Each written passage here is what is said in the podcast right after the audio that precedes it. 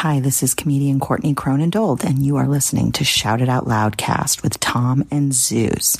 These guys are hilarious. They make me laugh so hard. I could listen to them talk about Kiss and Chris Jericho for hours. And I mean, and they can go long and it's good like the whole time. You're never like bored or looking at the ceiling or like, ah, are you almost done? Hurry up. I can't breathe. Get off my hair. You're just into it because it's that good.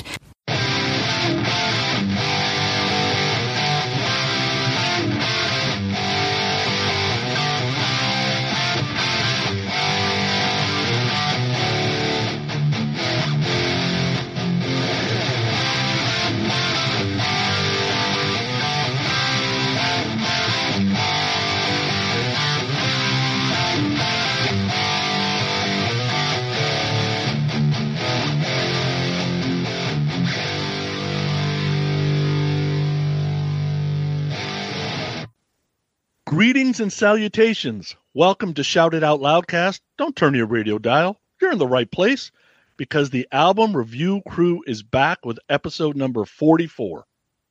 We are calling this one Dear Rosemary, you are, you are, you are so great. And I should have known that it would just be a matter of time, but these days I just want to choke you. Tommy Zeus, I can go on and on, go on, go on, go on, but I won't because we got to get over this shit over with. How are you? Oh, I'm. I can't believe you didn't incorporate. Give me some rope to get through this episode. I was gonna uh, try to, but I was like, okay. I'd rather. All right, all right, all right. No, this is gonna be good. This is gonna be good. It's my pick, and uh I don't know. Let's see. A lot of lot of hot opinions on the foo and whether they're poo. Zeus. I'm just not a fan of the word poo. That, but that's what makes it funny. but it rhymes with foo. I wish I just, it was fit so I could call it shit. Yeah, yeah. I, I, prefer you say that foo shit than poo. Poo knee. What about that? That that, that sounds good. Poo knee. Regardless, yeah. Tom, what we did last month was basically your pick again. Master of Puppets. And boy, were a few of you out there not happy with Sonny and I. Yikes. Yeah, that's that's okay. Yeah, the, the, so the Patreon pick, also known as Tom's second pick, yeah, uh, as we come to know. So yeah, we do the poll, and uh, the poll was favorite song. So the options were Master of Puppets, Welcome Home Sanitarium, Disposable Heroes, and Battery. And no surprise, Master Puppets runs away with 46%. Uh, battery at 22, Welcome Home at 18, and Disposable Heroes at 13. The comments are across the board. Pretty much everybody loves this album. Um, and even if you don't love Metallica, you at least like the album. okay, here's a, here's a great Twitter handle that some people might like. This is from disgraced former president Donald J. Trump. That's his Twitter handle. That's I don't not really, me. Yeah, I don't. I don't really like this record. Kill 'Em All is more my speed. Okay, well, Kill 'Em All is a completely different. Even it doesn't even sound like Metallica, but we'll save that for another episode. See, Uncle Paulie. This episode tells me that Zeus is growing tired of all the Tom Tards making his picks for him. Hashtag Tom Cult. Oh boy, maybe. Oh, and then our uh, our own Sonny Pooney says, "Here we go." Quote: Oh my God, I can't believe Pooney said that. yep. Our buddy Nige. I have just listened to this episode. Tom, I always knew you were an exceptionally intelligent man, and this episode proves it. Zeus and Sonny, I have comments. Uh, our buddy Steve chimes in, been a huge Metallica fan since the debut, spectacular album. Uh, this is kind of interesting. Hey, not that we really get into this with our listeners, but Steve, out of all the albums that we did, Steve has Operation Mindcrime number one. Ooh. That's a crime in and of itself. there you go. Why? Operation Steve Crime. Wow. Uh, but that's Twitter. What, what do you got, Zeus? Uh, let's go to the, our Facebook page. Paul Heider. This was the album that brought an entirely new, heavy metal to the commercial music world. And the metal genre split into two streams where labels began snapping up their own. Metallica just had been snapping up their own Motley Crue a couple years earlier. Oh, and you all hate my favorite track on the album, the thing that should not be. Yeah, I like Lovecraft. Oh, okay. I have no idea what that is. HP Lo- HP Lovecraft. It, the the song is about a monster, and HP Lovecraft wrote stories about monsters. Yikes. Whoop dee doo. Yeah, I'm the resident. I'm the resident. I'm the resident smart guy of the group. Boy. Whoop dee doo. More poo. Yeah. More poo. America's least favorite realtor, Joey Romanek. I just finished the episode. While it's ridiculous how low he had it, I was not surprised by Sonny's ranking. Then I went to the website and looked at his total rankings. Good Lord. I've never heard of half the albums he has ranked above Stone Cold classics that are Master of Puppets, Moving Pictures, and Operation Mindcrime. But then again, I like good music. Oh, Yikes. Sonny Um, won't be Sonny won't be using Joey as a realtor in the future.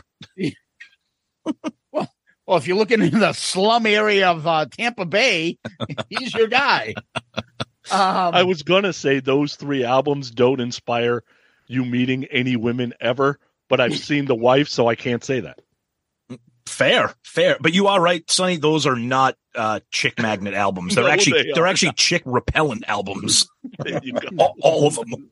yes. Yeah, uh, I'm with Sonny on all of those picks. See, I agree with him. Oh, no.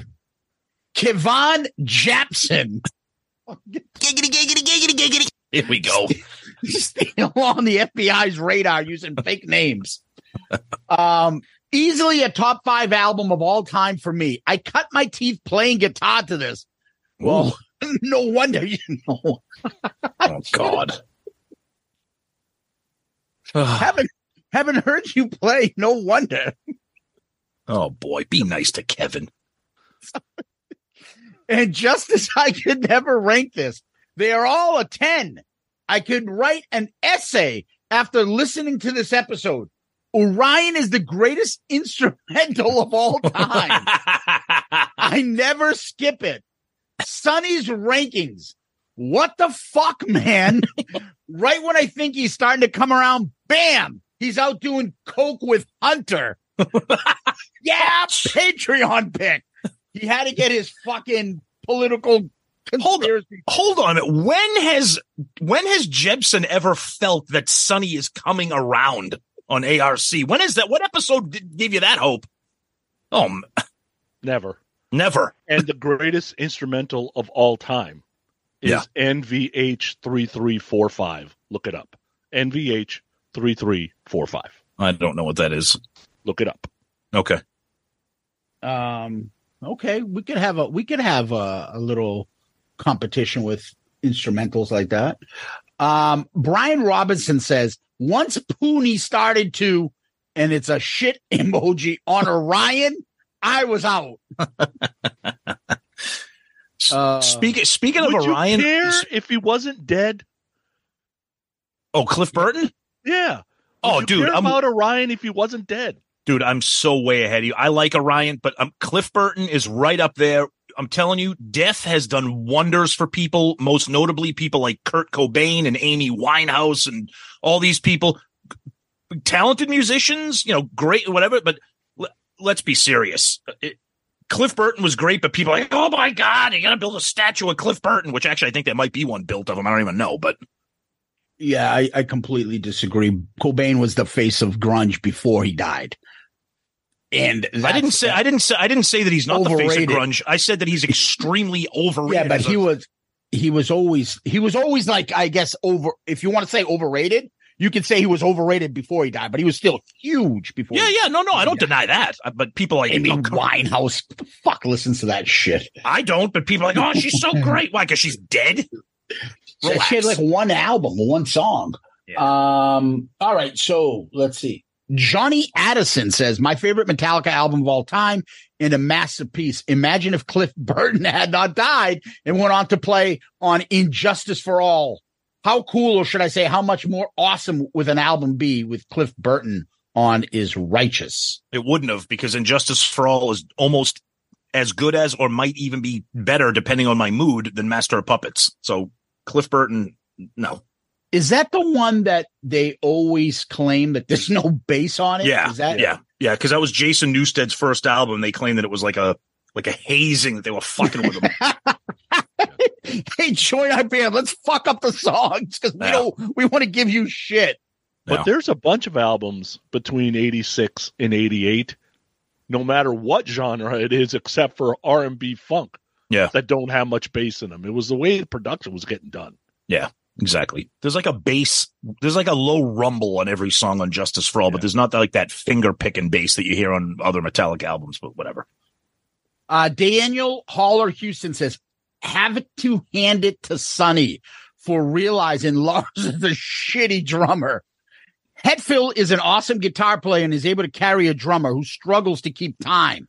Dave Lombardo can play fast and have it be smooth. Lars is just a meh drummer. Okay. Dave Lombardo was like light years better than Lars. Uh, uh, Lars gets unnecessarily demolished, but he's, yeah, Dave Lombardo. That's not fair. All right.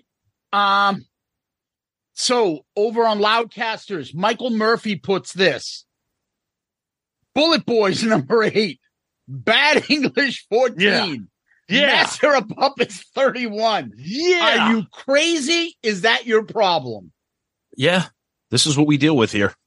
Yep. Let's do a Megadeth album so I can get it 55. Oh God, no one's doing Megadeth. Not even me.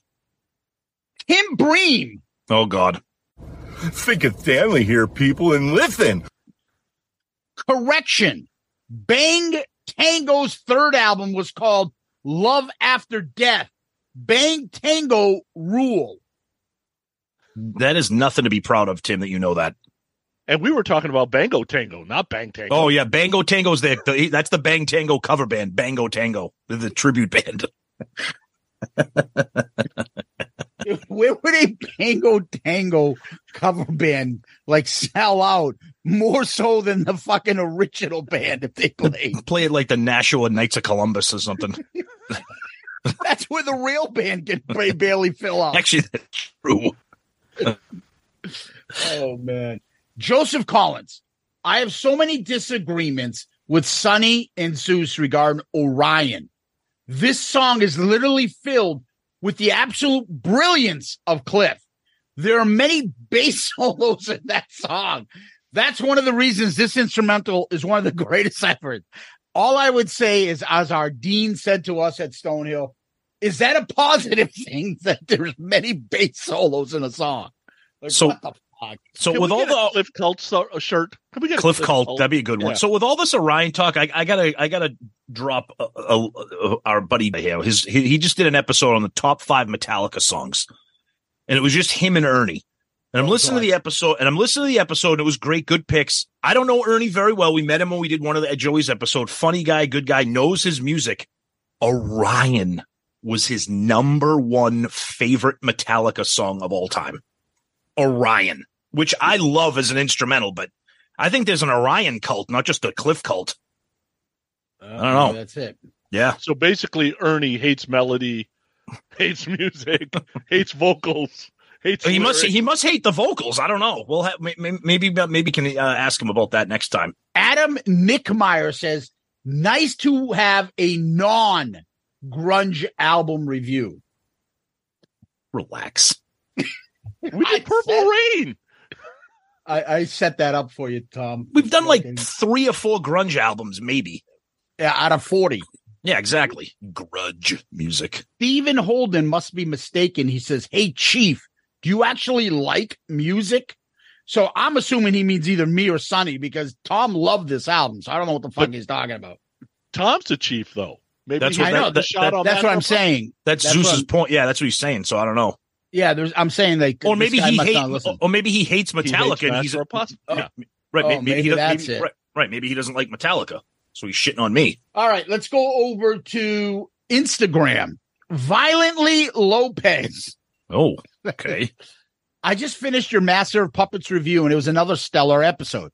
This album is Metallica's masterpiece, and your rundowns were pretty spot on, except for Sonny, who couldn't be more wrong about Orion. Oh my he God. Listened to it with his head encased in cement. We're gonna have to do like a supplemental Orion episode.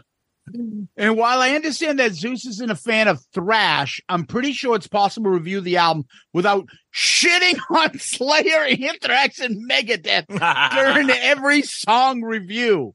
I don't think I shit on them. I don't even listen to them. I don't even know them. I didn't shit on Anthrax. I love when Um, people get upset when we bring up other bands. Like, why? Why do you got to bring up them? Because they suck too. like I didn't even say anything about them. They're so sensitive. Jesus. Um, they The may thr- not be your the- cup of a- tea. It's the thrash tards. Yeah, but they also had nothing to do with the making of this album. As thr- he's offended, dude. As a thrash fan myself, may I suggest Slayer's "Season in the Abyss," No, Anthrax "Sound of the White Noise," no. and Megadeth's cryptic writings No. as albums by these bands that might be more your speed. no. Except for you, Sonny. Any person who champions Bullet Boys without pissing themselves in laughter is barred from criticizing anything of the Big Four. Oh, we don't do comment of the week with ARC, but that might be it right there. That was he, he just came up with double barreled killing people. You're not problem- allowed to like anything, Sonny, if you shit on the thrash Big Four. That's what Yeah. And he had a problem with me thrashing, thrashing Slayer on a Metallica episode, but you keep slashing Bullet Boys on a fucking Foo Fighters episode. Yep. You got it. You got a point, man. Yep, let's Uh, do it. Over on our YouTube page, I'll read one comment. Okay. This Charles Bronson 4282. Fuck that Metallica bullshit. I knew it. That's fucking great. Fuck that. See, that's a nice, concise, to the point. Get it out of your system. yeah, apparently he's not a not a big fan of the Metallica Tom. Oh my god. All All right, right, over to you guys. Sonny, you got an email, and I got a I got a few, and then we'll get on to the foo. All right, so uh, the email I got is from Pete Gibbons. Uh, first of all, love the show. Always great. Tom, this is for you because you're the only one with fucking sense to know how classic Master of Puppets is. it is Zeppelin 4, meh, and Al- Allman Brothers at Fillmore East, meh, meh, of thrash heavy metal. It is standard by all, which all others are held to. All eight songs have not merely survived, but have aged like fine wine with time. I saw the 8 4 MetLife Stadium show and they did Orion Battery and ended with Master of Puppets. They sound just as good as they did in 88 when I saw them for the first time. Tom, don't miss the tour. The lightning the sta- and the stage was incredible. The lighting and the stage was incredible, and they sounded great. Little rusty in spots, but still Metallica. I share your geekness for this band and album, and last night I felt like a 15 year old, long haired, pothead misfit kid all over again, losing my fucking mind as the lights went down and they exploded with creeping death. I took my 12 and 16 year old daughter, that's child abuse, and I realized how many bands can how many bands can a mom and a dad and two teenagers all go absolutely fucking apeshit at seeing. But you could have went to Bruno Mars. I love you guys on the show. Keep up the great work. We're listening and we love what you're doing. And that was Pete Gibbon. Oh, cool, Pete. And I am not missing the show. I'm going when they come to uh, Foxborough. Uh, Allman Brothers? Really? I love the Allman Brothers. Great Oh, stuff. God. Uh, this comes from our uh, fellow metal podcaster from the Metal Oasis, Adam Stevenson. I wanted to write my thoughts about this review after I just saw Metallica in East Rutherford, New Jersey, so as to approach it without a clouded mind in anticipation of seeing Metallica for the first time. I've just finished listening to your review for the third time. Wow. Metallica has been one of my favorite bands since high school, starting with the Black Album, going back through the catalog, but Master of Puppets was the one that really struck a chord with me. The grit from Kill 'Em All and Ride the Lightning had been smoothed into a fiery explosion of angst, aggression, speed, and brutality that stands the test of time as a perfect album. Eight tracks that take you on a twist and turn of emotion and deep thought, all while headbanging. Seeing these songs performed live was a religious experience. Songs I've been listening to for over 20 years take on a new life when you're being pummeled by 120 decibels and a 60 year old man whose voice has only aged like fine wine. Another fine wine analogy. I knew Tom and I would align, but I didn't expect we would go for a song for song match in our rankings and place this album in its rightful perch at number one. While Leper Messiah is my all time favorite Metallica song when it comes to rankings, yours was the correct order for the album. I'm glad Zeus is starting to come over to the heavier side of metal, and I respect his disdain for Orion, but it is a beautifully orchestrated song. Lastly, Sonny, for over 40 episodes of people questioning your album picks, track rankings, and overall bands, I've quietly stood by your side as you're not just a yes man and jump on the bandwagon. You pick different artists to push people's comfort zone and help expose other bands to us younger listeners. However, I cannot let There here it comes. I was waiting for it. He gives him a nice compliment. However, I cannot let the slanderous remarks for Leper Messiah and Orion stand. Again, Orion is a testament to the legacy of Cliff Burton and their best instrumental. Oh my God. The Orion cult is a real thing. Wow. All right, Adam. And then we got a nice one here from our buddy Steve Sorensen from Denmark. Uh, gives a really nice long email about his love for Metallica and Master of Puppets. He says, I also, I want to say you make a great podcast. I listen to metal rock podcasts a lot and yours is by far the best. Sometimes I laugh so hard at you guys.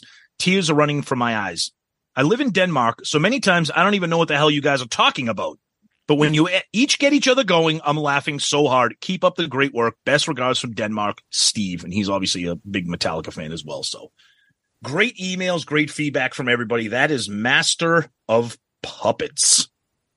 Yeah, I think this we almost have to come up with like an album full of songs that we didn't expect people to be like all of a sudden fanatic about. Remember the last one we did with Purple? People were like, "Well, I, where still remains?" I'm like, "Where the fuck did this come Yeah, I'm from?" like, that song's like, that's, that's not a good song. But But the the same thing with Orion. Like there, there's just like certain songs that we don't mention as like a top song, and Right. everyone's like, "Where the fuck is this?" Oh, you remember number one bad boy was the same way. oh, good- Number one. Jeez. Bad For a minute, I thought you, for a minute, I thought you were serious. Then my brain responded correctly.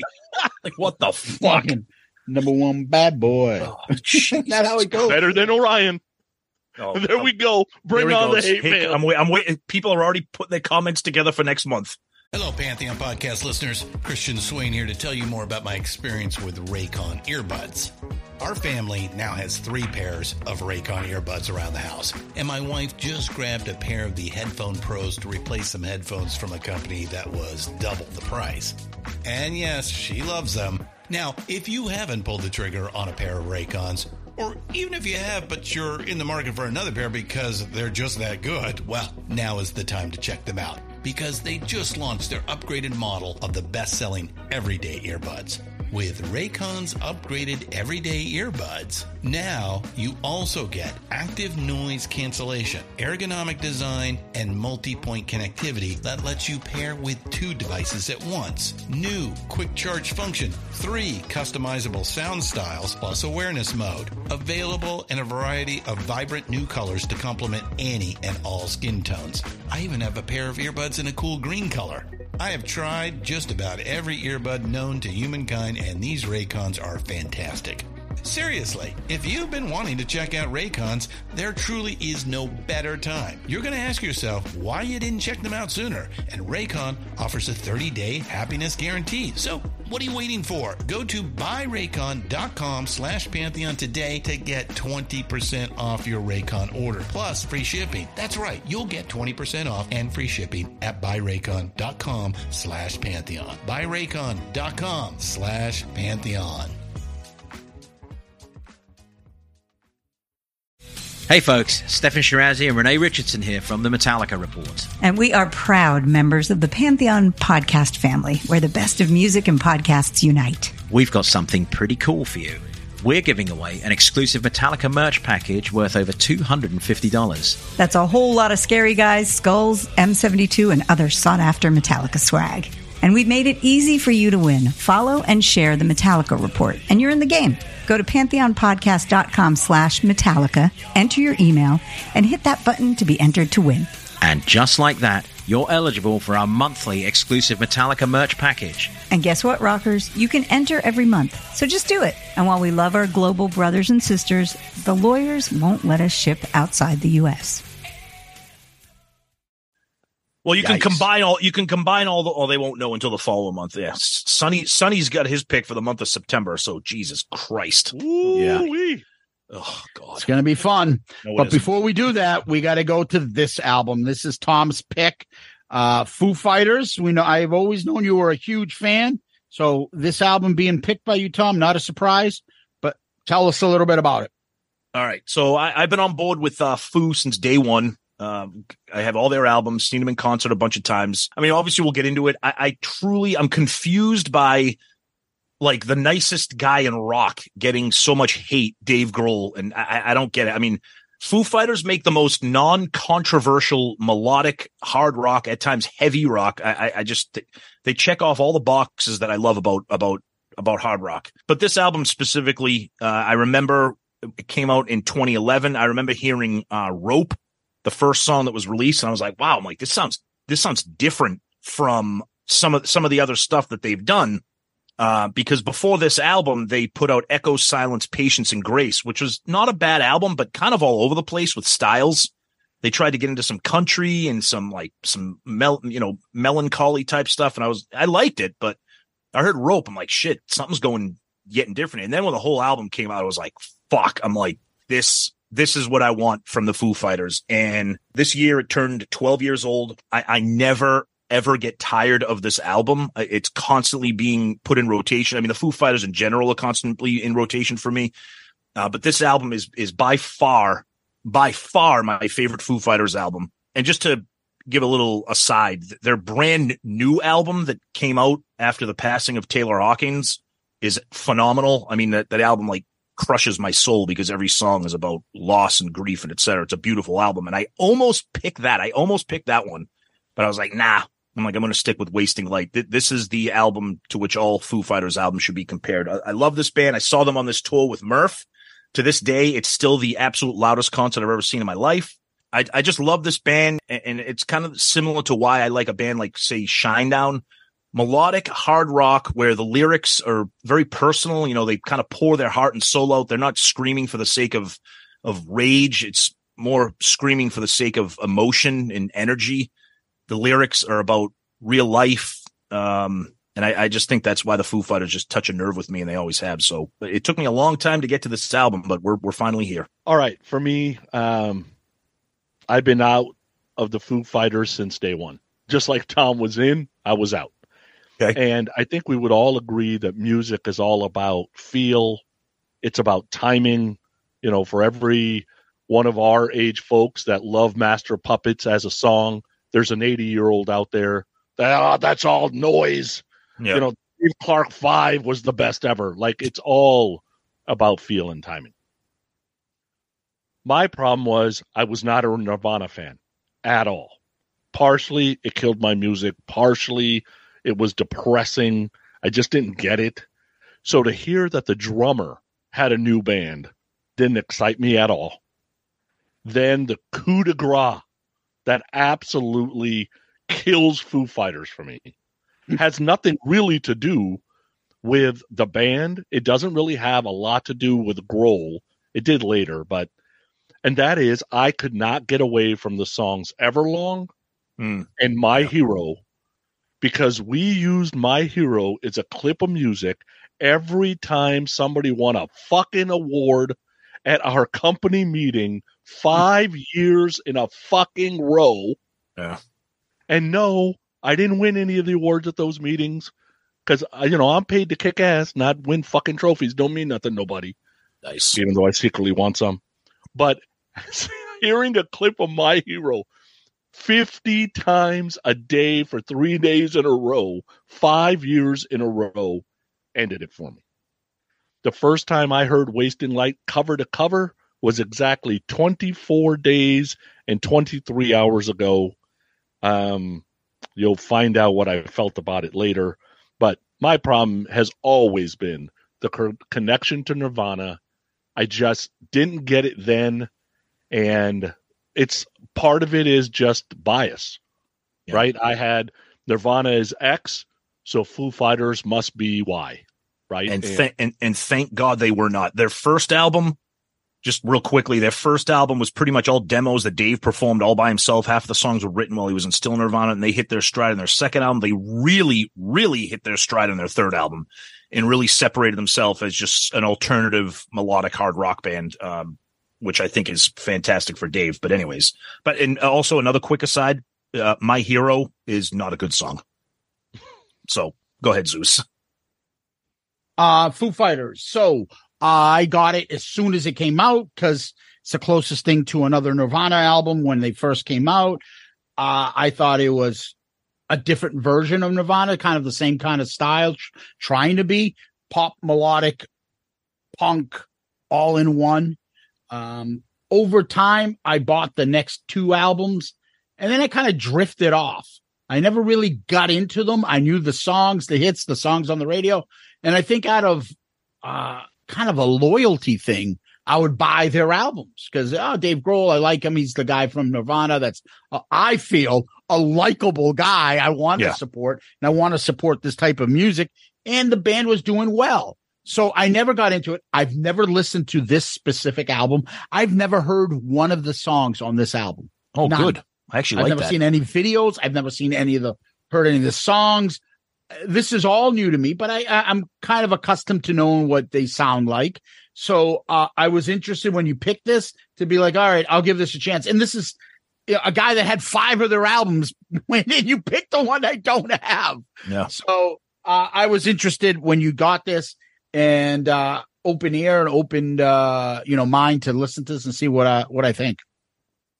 No, cool. I mean, like I said, I, I've been going back and forth with the Foo Fighters. I'm, I- I mean, I could pick any album, but it was, it was, it's easily this album. Um, again, just to kind of get pump up their most recent album. It's, it's fucking phenomenal to, to be able to put an album out like that after their beloved drummer passed away was, was great. But yeah, I, it's, it, we're, we've been doing an ARC for a long time and I, I, it's difficult to pick an album when it comes to your your time. But I was like, it's it's been a while. It's time for some. It's time for some foo, right, Sonny? Foo is poo. Okay, we go. All right. Anyway let's uh let's get into the uh album itself uh foo fighters like we always start off with the cover Yep. uh who wants to go first I'll I'll start. I mean, I, you know, I picked the album, so I'll start. Uh, yeah, the album, the cover is is bad. The Foo Fighters have a real knack for bad album covers. You go through their entire discography. They don't. I, I don't. I think actually their best album cover is probably their debut album with that little like ray gun, like that Han Solo pistol. That uh, their their album covers are not good. This is just, uh, you know, this is like a psychedelic version of like like Hardwired by Metallica, which came out five years later. It's just, it's just all their faces with weird shades of green and purple and blue and red. It's I don't know. I don't like it. Um, you know, there's a there's a I have the vinyl, of course, the double vinyl. There's an awesome gatefold of like a distorted picture of the band rehearsing, which is really cool. But the cover itself, there's really not much to say about it other than it's kind of it's weak to me. Yeah, so my guess is we don't have a lot of like hippies and psychedelic rock fans listen to us. But uh go uh go do this research. There's a band called Love. Yep. They released an album in 1967 called Forever Changes. And it's almost the exact same album cover except for it's done in like uh almost graffiti type art and it's very late 60s. Um, it's possible one of these guys was a Love fan. That's possible. Uh, their music doesn't sound a lot like the same, but you know, it's also 40 years later, Yeah. so that probably doesn't uh, surprise anybody. I think it was interesting that two of the guys are looking at us, but three are looking away. So I don't know Yeah. if that's supposed to be like uh, like a clock type of thing. So the, you know, there's one at six o'clock and one at 12 o'clock, but Yep. you know, everybody else is kind of looking the other way.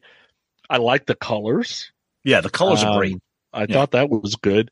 And, you know, it's interesting. It's not somebody setting themselves on fire interesting, but uh, it's different. I, I, I thought it was all right. I didn't absolutely hate it. I guess I just don't get it. I don't I don't understand why, but uh, I guess maybe I'm not supposed to. Okay, so the album cover itself, bright colors, different stuff, headshots. I, I, I- I guess that's the word, Sonny. I'll say is interesting. It it stands out to me, the dark black, and then all these bright colors and photos, and says, you know, nice red lighting, uh, writing Foo Fighters Wasting Light and makes me think of photography and things like that. Mm-hmm. I don't know. There's not, I'm not an art fucking major. I have no idea what this is trying to relay or, or what this, I just look at it and think, oh, okay, it's interesting. You know, it's got those like Sears step brothers, whatever fucking type of Yeah. face photos, Yeah. you know, Sears portraits when you were a kid stuff, but whatever. I don't know. I don't think Yeah. too much of it. It's all right. No. Yeah, it's it's it's nothing great. The the back cover has like a distorted picture of like a guitar and stuff. Um, but yeah, it's unfortunately it's not. But like I said, Foo Fighters are notorious for just having trash album covers. I don't get it. Yeah. Well, um, the album is called Wasting Light. It's their seventh studio album, Mm-hmm. uh, released April 12th, 2011. Produced by Foo Fighters and the legendary Butch Vig, who is uh, an, uh, a part of Garbage, the band. Awesome. But also legendary producer who produced Nirvana's Nevermind. Um, the album had six singles, which is incredible if you think about it these Yep. days for a rock album to have those many singles. The album went to number one in the US. It went number one in UK. Uh, number one top hard rock albums, alternative albums. It went to number one on the charts.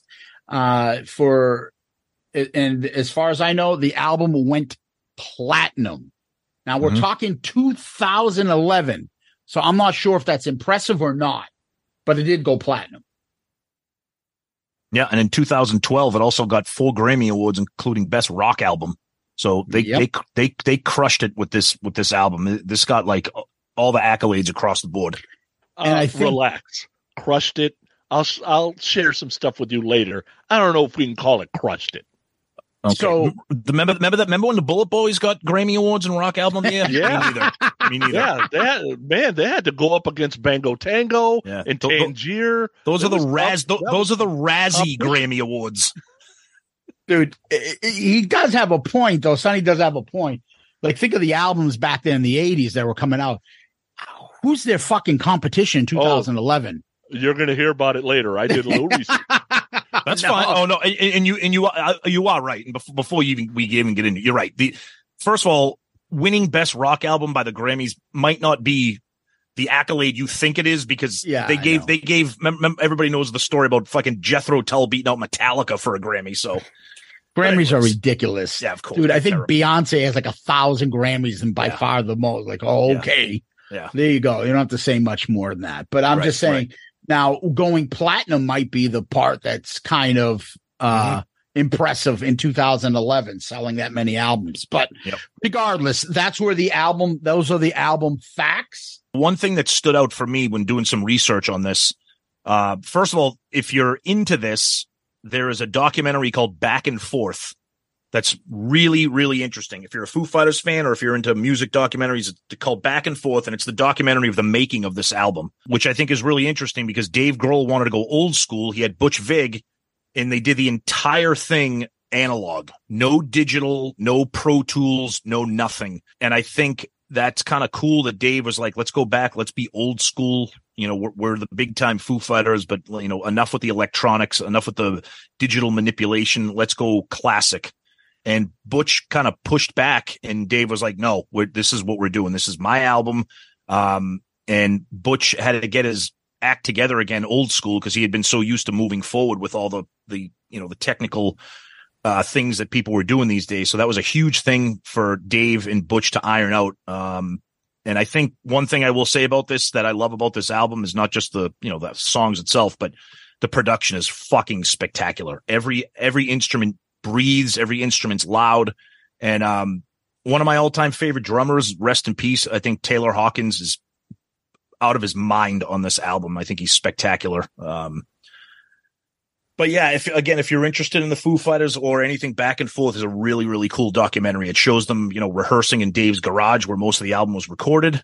Um, so it's it's very cool, and I just I, I I just think Dave's a likable guy, and I think like not liking Dave Grohl is like just not liking like a puppy. It's like he's the most harmless, non-confrontational rock star in the world.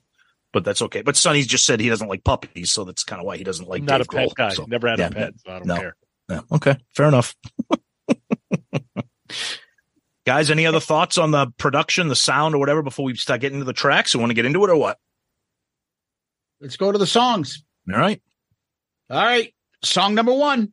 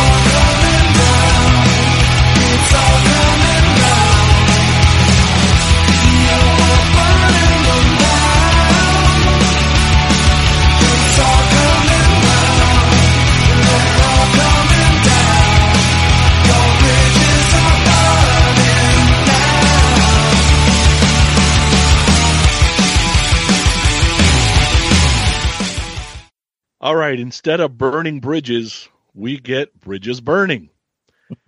so uh immediately you kind of get that raw garage type recording feel, but later it kind of sonically fills up pretty good. So you can tell that when they want to fill it up, they can.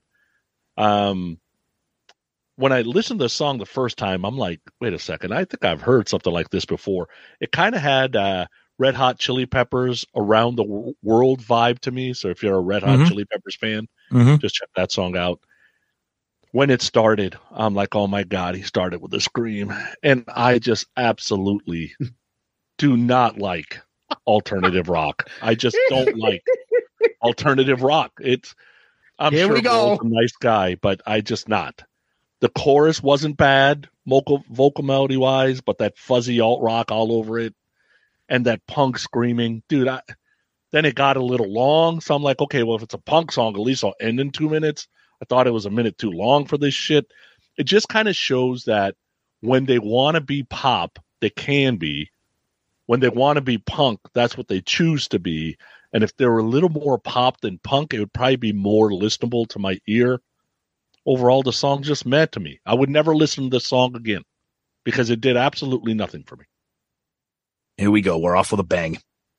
This is why I, this is why I love when we do individual picks so that people can just bash fucking fantastic melodic hard rock that shifts gears between heavy punk rock the the way it opens um the thing that I love about see I love how he starts off with a scream and saying these are my famous last words the rhythm of the song is like really weird and unique the way the the the groove and then Sonny hinted at this, and you'll see this a lot throughout this album. The way the songs build and the way the instrumentation fills in as the song progresses.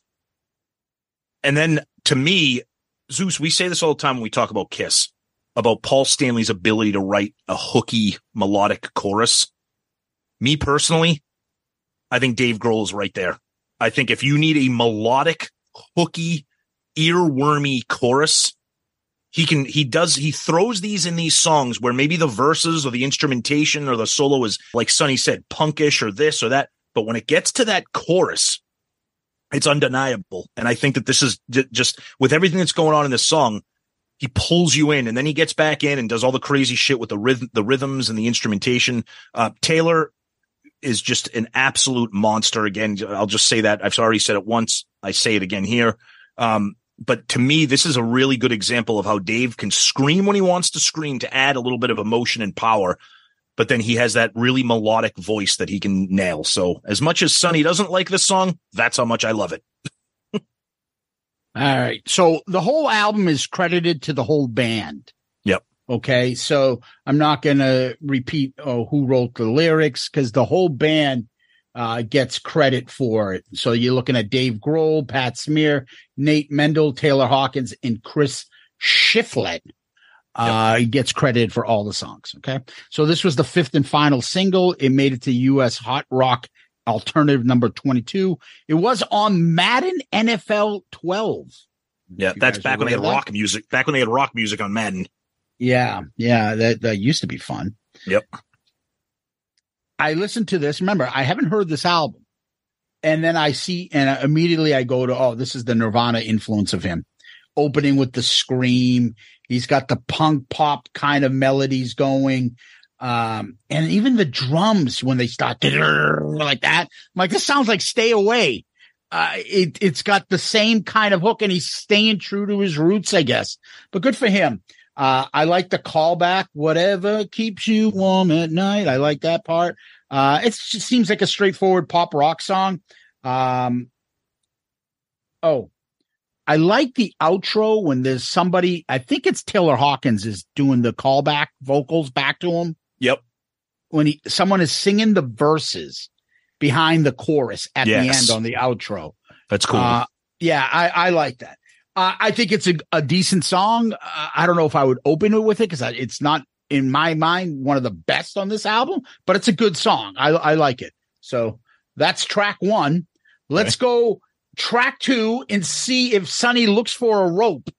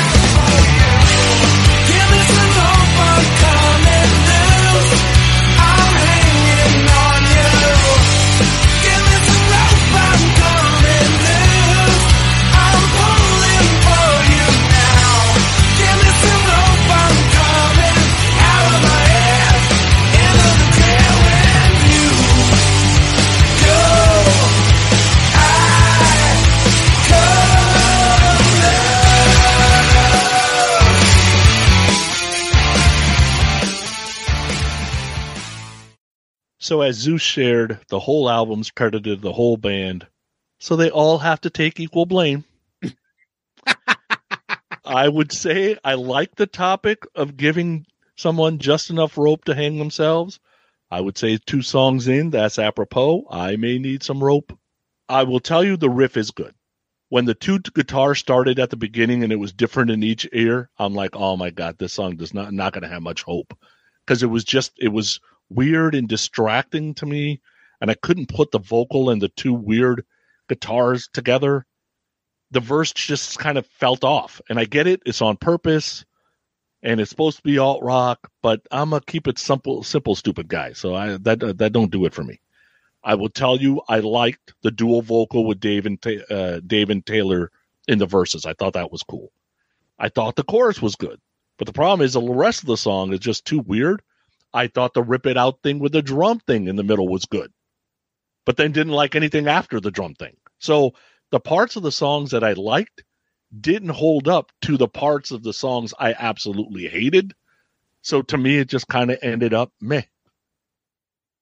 Yeah, this song. This is the first song I heard because it was the single that was released. Um, it, it's funny, Sonny, because I have in my notes too that Taylor Hawkins is doing like a Anton Fig "Rip It Out" little impersonation there, which I thought was fantastic. Dave even acknowledges it. Um, Chris Shiflett, the, they, they they even kind of acknowledge this in some notes here, where it says, "What my guitar is doing over the bass makes no sense. It does, but you don't know how." He says it's kind of illogical in a way to your ear, which is interesting because the song it is it is it's it's a weird rhythmic thing what's going on with the, the the instruments don't seem like they're working together but they are. But again for me this is when he this is when he just puts it all together with a, just another incredibly melodic hooky chorus. You, get you get taylor hawkins just crushing it during the chorus with the cymbals and the drums. He's just nailing it. And i and i love I just I love when Dave's voice gets like really powerful and melodic. You know, not the screaming, not the kind of the, the low grumble that you have during the verses here. The verses here are really interesting, but I I just I don't know. It's Foo Fighters. I I just I think it's a great song. I I I, I love what they're doing here. So Rope, it was the lead single. It made it to number 68 on Billboard's Hot 100. It was the year end number one rock song for 2011. Wow. It debuted at number one on the rock chart. It stayed there for 20 weeks until it was replaced by Walk. It's got a quirky beginning. I don't know what the fuck is going on there. Yep. Uh, the dual vocals that I talk about here, Dave and Taylor, you guys had mentioned, I thought was pretty cool, but it's almost like the Robert Palmer song.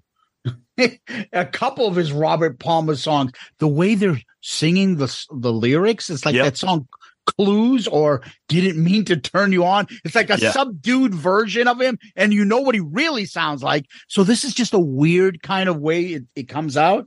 And then the whole choke scream. we had a kid in college that that threatened somebody. Remember him? Yeah, of course. like, I'm Choker. gonna fucking choke you. yeah, he became choker for the last like two Yeah. years of our college The Nina, career. The, the Nina, the Pinta, and the Choco Maria. Yep. That was his name, Al Santa Maria. Remember? We used to That's call him the Choco Maria because Yeah, he was gonna choke people out. He literally said, "I'm going to choke you." Just- I don't even remember who he said to. Like, freaking settle down, choker. Anyways, I like the chorus. I like the lyrics. They're very smart. Okay. Yeah. The solo's very grungy. Overall, good song. Album's improving from what I hear so far. Um, oh, we got to take a step back. We didn't talk about the vi- the videos. Every fucking song has a video on this album. Yeah. Yeah, but some of them are fan videos, so I didn't watch the fan video. So Yeah, in the- terms of official, I found most yeah. of them were official though. So even on Bridge Burning, there's like a little girl bored at a fucking party. Yep. And some creepy old guy with uh, fucking. Then she's at a table with like a Tucker Carlson looking like fucking idiot. Yeah, I, I don't get it. I, I, I don't get it either. It's Just whatever. Yeah. Now you get to this video. This is like an art kind of project video performance with the colors and the white and the black. I Yep. thought it was pretty cool.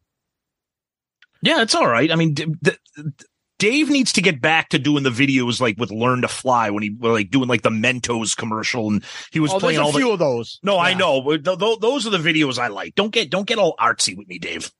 I thought this was uh, pretty cool though. I mean, It's not bad. No, no, it's not bad. It's not bad. But the one thing I want to make a mention is like they becomes and, and they do this with a lot of other bands. The solo comes on and they're showing Dave Whale.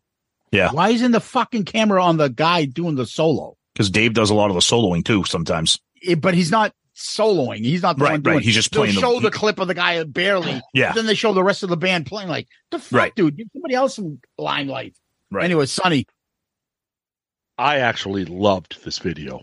I there was something ab- I've always loved watching bands rehearse in a circle, Yes. right? For that whole circle thing. and then loved the black silhouettes. I loved that the video was black and white without being black and white. Yep. Um, they look great. Like this video, I'm watching it going, wow, this is a really cool video.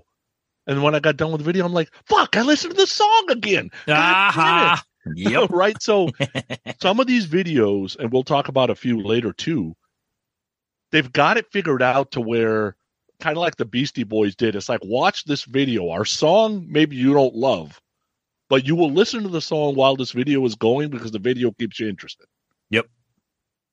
Yeah, I ended up liking some of the songs better because I watched the video Mhm. than I did when I just heard it. Um, I don't know, something visual makes you the song pop and stuff.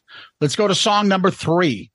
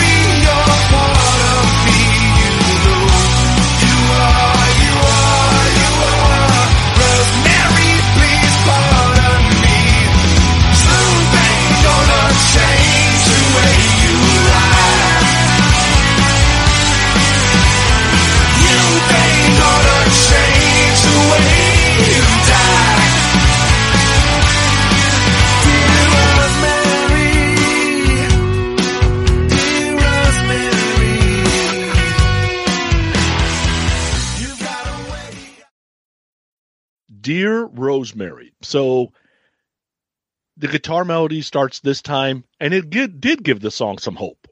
So I'm like, all right, the verse guitar melody, you know, versus a drum off time listen. I'm like, God damn it, they're just, just distracting from the vocal melody. Like, cut that out. But then the chorus was awesome, right? So I'm like, okay, there is something different with this song. So there was this Bob Mould, whatever the mold, whatever his name is, from Yep. Husker Du.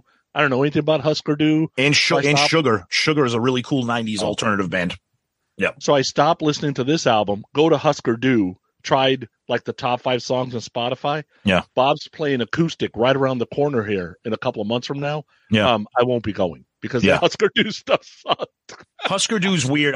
Hu- Husker Du's like like really like alt like before alt became like popular, and then ah, it's Sugar. college music. Yeah, exactly. And then Sugar became a little bit more alternative poppy stuff. So yeah, Okay. So then I'm like, all right, I like this song. So I'm trying to figure out what the song's about from the lyrics. So I'm like, I can't figure it out. So I start doing some research. Read somewhere it might be about Rosemary Carroll, who was Courtney Love's divorce lawyer and thought that Kurt was murdered. I read somewhere it might be about a husband who murders their wife.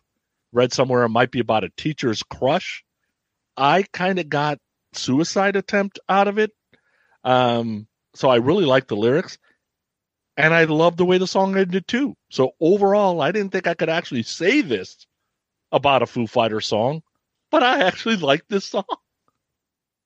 Now, this is a stunning development because this is not one of the stronger tracks on the album for me, which I find interesting. It's it's good. It's it's it's a lot more like brooding. It's not as poppy and ripping as you know the other songs that we've heard so far, which is fine. Bob Mould for all the stuff that he can do or whatever. I, I really think when he starts chiming in vocally at the end, I think it's distracting because it sounds like he's like he's like dear Rosemary. Like it's like it uh, doesn't fit. Like, I mean, I get it. Like Dave idolizes Husker Du and Bob, and uh, I just and again, it's only at the near the end when Bob chimes in, but I'm like, it it it was just it, it stood out so badly that it just didn't fit. But that's not even my problem with the song. I just think it, it's an it's an okay song. Look, I look, I like anything the Foo Fighters do. Everything they do has some kind of melody, and I love Dave's vocals. But just compared to the first two songs that were out of the gate blazing, this this one is just a little bit okay for me. I put this as another straightforward uh, rock song, um, and I, I like the. To me, it's an earworm. You got away, got away, Yeah. got away from me. Uh, it's kind of haunting. I like the lyrics, uh, and then I put down whoever starts with the callback on the bridge has the worst Joycey voice. That's it. I knew you were going to say that. This, messing this song up because it's not Taylor Hawkins back. I'm like, that doesn't sound That's like him. Bob Mould. Just like it didn't fit. Zeus, as soon as I was listening to this song, I said, I can't wait till we talk about this because me and Zeus are going to say this is Joycey backing vocals. Yeah. It's like somebody put somebody who can't sing to do the Yep. back end of like, hey, yeah, my Ace is gonna get a great album. I do backing vocals on it. Oh, I can't wait to hear that. Yeah, I didn't like it at all. That's Yep. what that's what it is. Someone putting their boyfriend or their cousin on the album to sing a song. Like, oh, Yep. it doesn't. It did. It was pretty bad, but the didn't like song is good. So remember what we were talking about? I, I saw the videos and I would like songs more. The video made me like this song. It it starts with like a suicide warning mission. I didn't realize it was suicidal stuff. It's haunting this good looking couple and the lyrics and they're fighting in between them. I don't know who that Asian woman in this video was, but goddamn, that woman's hot. Kayla Sar- Sarayan. Ah, you looked it up. S-A-R-I-A-N. Nice. Dude, Nice. she She's was hot. She was she's hot. as fuck. Yeah, very hot. Yep. There's something about I- actors singing the words to the song. Yeah, Yeah. like Right? lip syncing the song. I really like that. When her arms first became black, I Yeah. thought we were going a Venom route. Oh, Jesus. I thought Jesus. they were going the superhero Venom yeah, route. yeah, right? yeah, yeah. But it was after the video, I'm like, oh, this is this song is absolutely about a suicide attempt because I got the same thing out of the video. Yeah, me too. Yeah, Yeah. the lyrics at the end, if you look back and you're like, you're, you know, dear Rosemary, it's like a letter, and then they end the video with like some sort of a letter written or something like that. Yep. Right. Yep. So, anyways, let's go to the next track.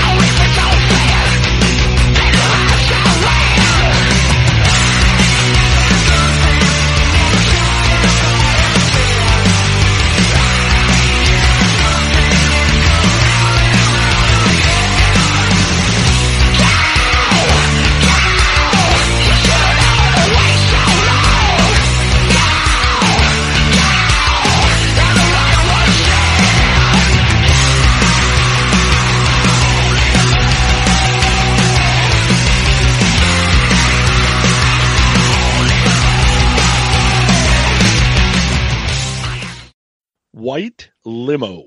Oh, I've been waiting for this. So Foo's metal side. Uh, the minute the vocal started, I'm like, what the fuck? Indecipherable, screeching verses, unnecessary screaming, basically everything I hate about metal, speed metal, power metal, motorhead, alt rock, all in one song. the only glimmer of hope is a bit in the pre-chorus. It gets catchy for about 10 seconds. Supposedly the lyric was written lyrics were written in two minutes. Sounds like it. If you're wondering what a day glow thong is, it's one of those bright, skinny, skimpy thong things that are mo- wor- worn by men or women, depending on We wear I them. We know wear them. way you go. We wear them on the cruise. Yeah. yeah. Won the Grammy for best hard rock metal performance. So Which I'm is- like, What? what What the fuck? fuck? Yes. Right? So here was the competition. Okay. Sum 41 Blood in My Eyes, Terrible. Megadeth Pub- Public Enemy number one, Mastodon Curl of the Burrow, Dream Theater Backs of Angels. Four brutal That's fucking songs. rough era for rock and metal. Yeah. Yeah, this is DAF. This is desperate as fuck Yeah. for the Grammys, basically. Yep. Yep. Overall, this song is in the running for the absolute worst song in recording Yes. history. Yes. This is so fucking bad. yes. This Oh, is so so not on bad. ARC in recording history. history. In yes. my entire life, I've heard Bang Tango songs that are not as bad as this. This is unbelievably bad. See, this is what I love. I'm, as I've been listening to this, I mean, again, I've been listening to this album since it came out, but spending like excessive amounts of time with it for the episode, I'm like, I can't wait to hear the reporting on White Limo. First of all, vocally, I get it. Dave was kind of being a little bit of a tongue in cheek, like metal guy, like the distorted lyrics. I get it. Musically, I think the song absolutely fucking rips. I think it's a relentless, ripping, upbeat, rock, metal, punk, what I think I love it. I love the music. I think the guitars are incredible. Like, I love when it starts off when the drums kicking and you hear him just go, ugh, like, and then it just turns into like this song. I'm like, this is why I love the Foo Fighters and Dave Grohl. They can do all these weird things. And this song's fucking weird. Uh, The, the distorted lyrics, whatever. I mean, completely indecipherable. And that's the point. Um, I think it's a fucking catchy song. It's cool. I mean, it's not a song that I go to often when I'm listening to the Foo Fighters, but I think musically it rips and I just, you know, I take it for what it is. I think it's Dave just kind of being a little bit kind of with a smirk on his face for this one. All right, so this was the second single, as you guys mentioned, won the Grammy Best Hard Rock Metal uh, Performance in 2012. Uh, this is heavy Nirvana like screaming. Yep. Sounds like Ty Cobb from Soundgarden. Just Oh, yeah, fucking it's a- barking out lyrics That's a good one. words.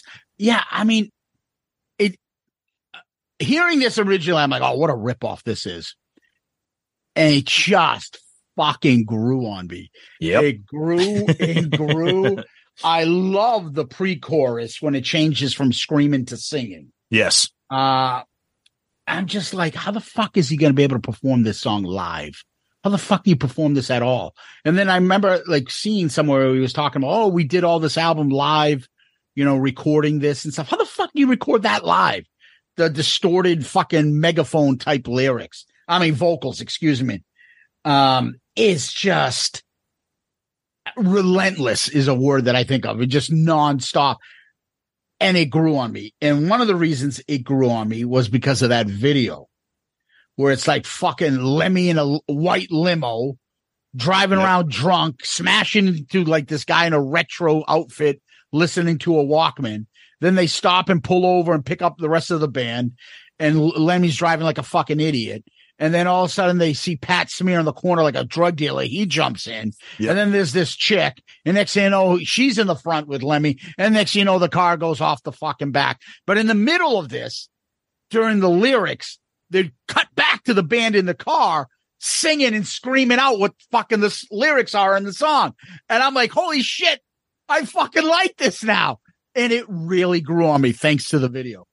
They did play this on the Wasting Light tour that me and Murph saw at the Garden. They played almost That the whole. was- They, they they played almost the whole. It was awesome. It was actually better because the lyrics were decipherable. You could hear it. So the mu- the, music vocals. ripped. Yeah, the vocals, the vocals you could you could hear. So it actually kind of gave it a little bit of a different flavor. But yeah, they played almost this entire album on the Wasting Light tour. Yeah, I fucking loved it. I ended up Nice. loving this song. Nice. Yeah, the video was good. Um, Yeah. That hot girl at the end, Yeah. dude, that's Grohl's wife. That's Jordyn.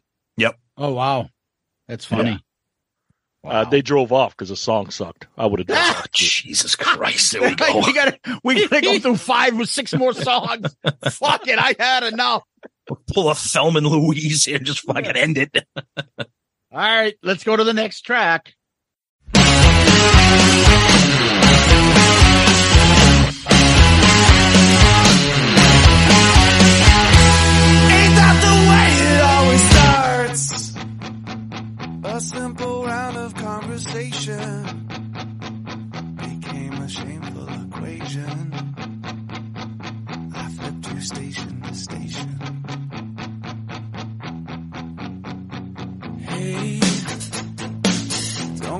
Turn the other way. Don't say there's nothing more to say. Come on, hear me out. Hush, hush, settle down. Button up, don't make a sound. Shame, shame, go away. Come again some other day.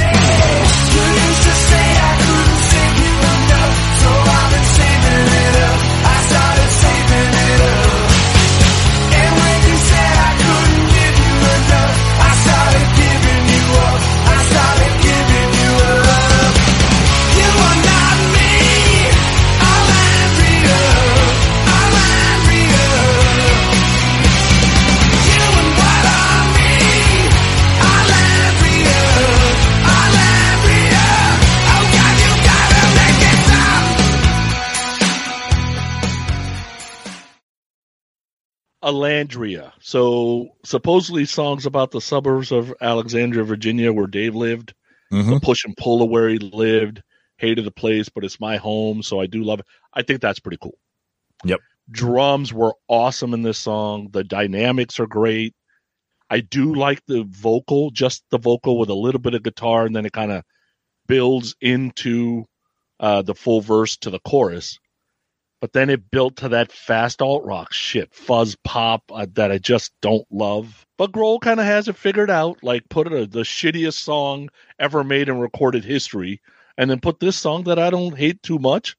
So because it was just 10 million percent better than the shit we just listened to. That part in the chorus where he says, You ain't what I mean. I even read the lyrics because Mhm. sometimes I can't figure out what he's saying, right? No. And you know how you think you hear something else? Because I thought he was saying you in what army. That's what Me I too. thought. He was saying. That's what it sounds like. Yes. Yes. So then I- But you know how when you go to the lyrics, you read it, and then you Yep. go listen again, you go, "Oh, I can see how that says it." Yeah. I still only heard you in what army. Me too. I don't think it is you ain't what I mean. I think it is you in what army because that Yeah. would make sense in the song too. I agree. Um, Yep. So overall, this song was okay to me, but it could be recency bias of the shitty song we had just heard.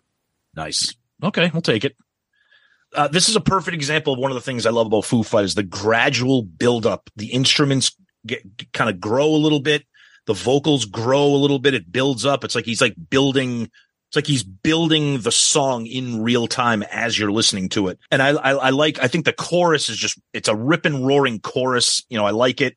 The br- the bridge is fan. He has such a great way to to bridge into a chorus. I, I just think he's I think he's so friggin' skilled as a songwriter. It's one of the reasons why I've just been with this band since day one. Cool song, different, good follow up to White Limo. I haven't mentioned this yet, but we talk about this sometimes on ARC, or I like to bring it up in terms of like track listing. This is one of the worst ordered track listing albums we've ever listened to because it is so top he- for me personally it is so top heavy with the second tier quality songs and the bottom half of this album is where I mean we'll get the bottom half of this album is where it, it stands out. I, I think that the, I think this is such a disjointed track listing that I think it makes the listening. That's why you. That's why honestly, when I listen to this album, I listen to it on shuffle.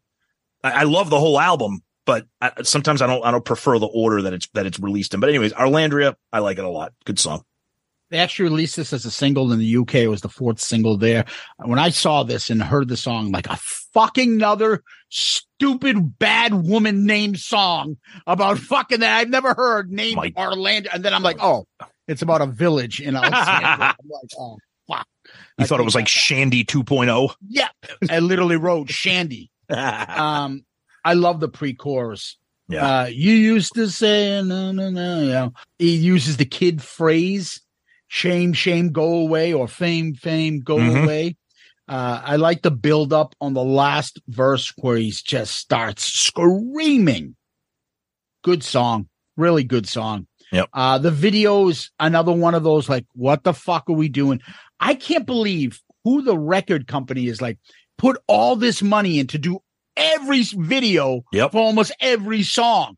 And they're like budget move. They're not like simple. There's a lot of shit. Yeah, they're like on they're like with it. short films. Like it's weird. Yeah. It's a bunch of vigilantes chasing this dude down in San Yeah. Francisco.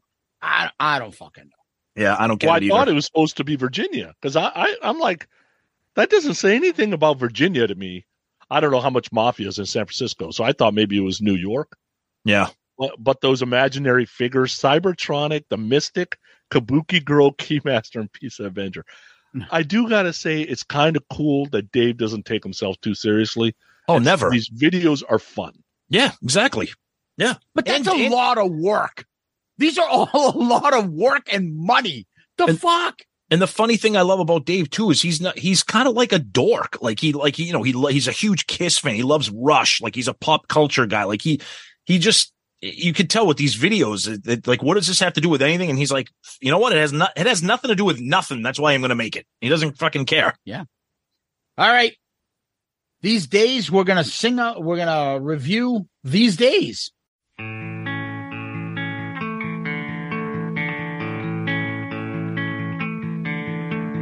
One of these days, the ground will drop out from your feet. One of these days, your heart will stop and play its final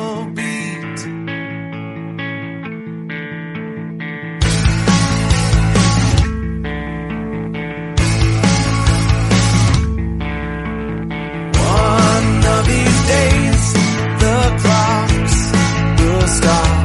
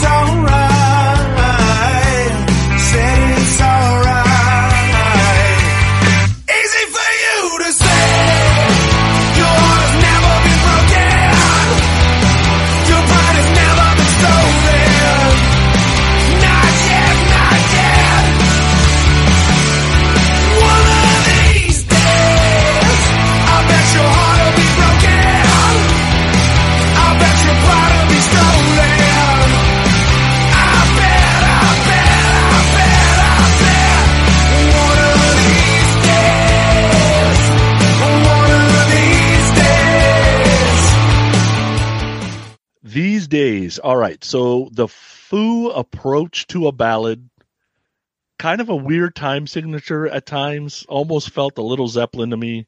Drums are killer on this song. The vocal at the beginning is awesome. I could listen to Grohl like that for a full album. Mm-hmm. So on this one, I like the verses, I like the pre-chorus, but I didn't like the chorus because that pause before that's easy for you to say to my ear would have been cool if the vocal is clean afterwards versus that fucking screaming and yelling that absolutely ruined the chorus and the song for me. And then I'm like, wait a second, this thing is too close to my hero. I, I can't listen to this. Eh. Then I'm like, all right, the song's going to end subtly. It should about 408, and then you get another minute of screaming. Like I just at the end, I'm like, God damn, there was things about this song I liked, but then the stuff I didn't like overweighed what the stuff I liked. So I probably never listened to the song again, although there was stuff I liked about it. I, I, I, it's rare for me to be speechless. How the fuck do you not like? This, this is the most basic melodic verse, chorus, verse. That chorus is horrible. How, oh my That God, chorus this is shitty beyond shit. This is this is the guy that listens to Bullet Boys, and you're shitting on Foo Fighters choruses. That's my right. my brain can't compute. Uh, My brain Hard is as a rock is one thousand percent better than this. Oh my god! Honest, now, now I'm starting to think that you were dropped as a child, and you have some kind of undiagnosed brain damage that we don't know about. I don't. I don't know what's happening here. The- ah, ah, all right, let me back up and start over because you got me all flustered. So this song is I, this song has always been so. A- anytime I go for a run, I don't know how, I don't know why. I th- this song is always the very first song in my playlist. Probably because it starts out nice and quiet and slow, and then slowly builds. I just I've always loved it. I just think it's it's pure melody. It's pure hook. The chorus. It, this is exactly what I. It's funny. The things that Sonny doesn't like are exactly what I do like. I like how it says easy for you to say boom. And then he kind of like, he has like that controlled scream. It's not like a fucking Axl scream. It's just like an energetic, emotive type of scream. And then he pulls it back and then gets back into a really, really nice groove with the drums. Taylor's a friggin' monster on this song. He's a monster in everything. Some of his drum fills at the end of each lyric is, is just really adds a little bit of an earworm to it. I just think it's a fantastic song. I think it's one of the, I think it, it shows what Foo Fighters can really do well for me. All right. So this was the fourth single, fifth in the UK. Number two, uh, it went to number two for rock and alternative. So when I put the album on first time through, I usually, you know, I'm always loving it if something sticks out and I'm like, oh, great. I can't wait to get back to this song. Well, this song was the song that did it for me on this album. It happens a few times. And then there are other ones that I'll just play the whole album. Like, nothing sticks out. This whole album sucks. but this song, I, I mean, I, I gotta say, it, it's gotta catch your attention when you play this. It Yeah. really does. Uh, Grohl says it's his favorite song he's ever written, Wow. which is pretty big. I, I just think I, I can't describe it. It's the lyrics, the vocal melody.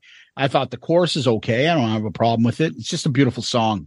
Mhm. Now the video, it's like a build up to a concert behind the scenes look, a little wanted dead or alive kind of thing. It's pretty cool seeing that. Yeah. Seeing Dave with his family, kissing them goodbye, showing up, the fucking setting up the stage, then rocking out, them walking, what it's like to walk out there and behind the curtain and then going and seeing that huge stadium full of people Yep. and then uh kind of relaxing and kidding around off stage afterwards. I thought it was really good. Yeah, I, I like videos like this where they're really not trying to do like some kind of art mini movie. You know, it, it's it's the band, but it, it's not just a performance video. There's a little bit of there's a little bit more to it. So I thought I thought I thought that was kind of cool. And you can One tell you can tell that these guys like legitimately like each other. Like like Yeah. they're, they're the most like smiley band like around. so one other thing, I, I, it was kind of haunting when the when he starts off at the beginning slow melody. You know, one of these days he says, "Your heart will stop." Yep. and that's the clip Of- obviously not done it right on Taylor. Yeah. right there, and that Yeah. part is just him smiling back there. Yeah. Some black and white footage on this drums, and you're like, "Oh shit!" I know Yeah. they didn't plan that, but wow. Yep. wow. Yeah, these type of videos they're humanizing. Yeah, right? exactly. Because to a to a fan, you don't know if these guys are human. You don't know, you know what they're made of. You don't know if you want to meet them. And the, these kind of videos where you see actual personality, it makes you feel like, oh, maybe that dude would be cool to hang out with someday. And uh, you know, all, the other thing this video, these type of videos do is they're one of the biggest bands in the world, right? So if you see the video, you're like, well, how come I'm not in these guys? Maybe these guys got something, right? Yeah. So Yeah. it uh, it does it for a lot of bands. I think it's a good idea to have at least one of those videos uh, because it just shows off who you are. Yeah, speak real quick. Speaking of humanizing, that's that documentary that I mentioned back and forth about the making of this. There's a really cute scene where Dave is in his garage rehearsing, and his daughter comes up, like his little daughter. She, I, I, she's uh, like you know five, six, whatever years old. She comes up and, and she kind of taps him on the shoulder, interrupt him because she wants to go swimming. And she doesn't, you know, she doesn't, she just thinks daddy's playing the guitar, but he, you know, and it's just like, it's like that, it's probably staged, who knows for the documentary, but it's one of those humanizing kind of cute things. Like this is just like a regular guy, you know, he's famous and he's in a band, but he's just a guy with a kid who, who wants to go swimming, you know, it's just, just kind of cool stuff like that. I think is neat. Gotcha. All right, let's go back and forth to the next track.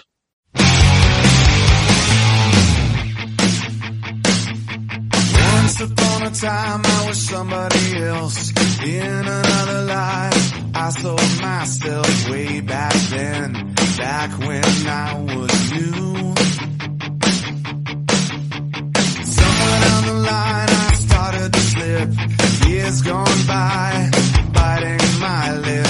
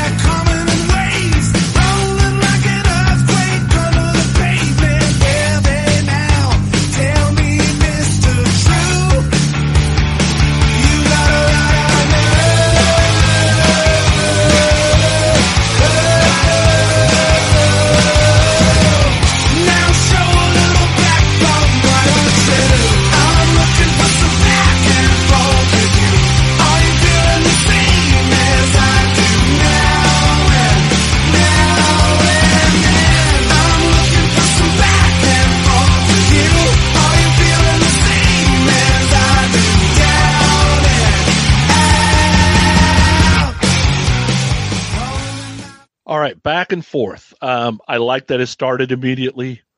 Again, like that the verse kind of built from basically just the vocal into that full production. So we get about a minute in, and I'm like, all right, there was no screaming yet. Not yet. All right, so we're about three minutes in. I'm like, please, please, please, no fucking screaming, no fucking screaming, please, please, please, please, please. Thank you, Mr. Grohl, for not screaming in this song. I appreciate you because I actually enjoyed this song a little bit better. You know, I read this review. It said uh, it's the Foo Fighters doing late era replacements. Think, don't tell a soul, Mhm. and it's an it's an unpretentious blast of energy that's slick but boisterous enough to feel like a late night college party. It's also another example of how a band can write exceptional, exceptionally great verses and super good choruses, or vice versa, a back and forth conundrum. I don't know if all that is accurate to me. I would say it was pop. It was very Cheap Trick. Um, it's better than most Cheap Trick I've heard. So Mhm. who's got that going for it? The part that I hated, because there's always a part that I hate because I, for Do some reason Grohl does this. Nerve. Say it. Er, er, er, oh, I'm like, what the fuck? Yeah. Dude, like I actually was enjoying the song. Why is it got the nerve? I don't understand. But I'm with you, dude. I, I- think this is a this is a really great song for me. Again, the hook, the melody, the chorus. It's it's. I love how each line of lyrics for the opening verse. Again, it's a song that builds a little change in the drums of what of what Taylor's doing until it grows, and then that you got a lot of nerve. And then near the end of the song, he does it like he doubles back. I'm like, Dave, what the fuck? Why would you do this song so far is checking off every box. You got the chorus, the hook, the melody, the drums, the groove. Everything is great. And then you just, you, you're pissing on this song here. Like, and, and it's, and it's so funny because every time this song comes, I'm like, oh, I love back and forth. Ah, but I got to get through that part where he fucks up with nerve. I'm like, ah, yeah, frustrating for because it's other than that, I think it's a great song. The, the backing harmonies are really great during the chorus, but he just kind of uh, throws a wrench in there with that one. So back and forth, it's just a typical pop rock song, especially on the chorus. It's fun. The lyrics are pretty cool, and it's obviously became the name of the Foo Fighters documentary, of which Tom has been mentioning. I like it. It's kind of like a, I don't know, almost like a '60s Kinks, Beatles kind of catchy pop Yeah, like song. p- power pop, yeah. Yeah, yeah, yeah. It's a decent song. All right.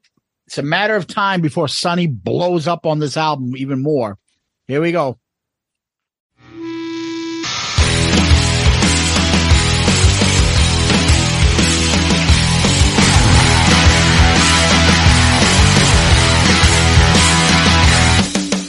Let's change the subject to someone else. You know, lately I've been subject to change. Reel in the strange. Hangover. I'm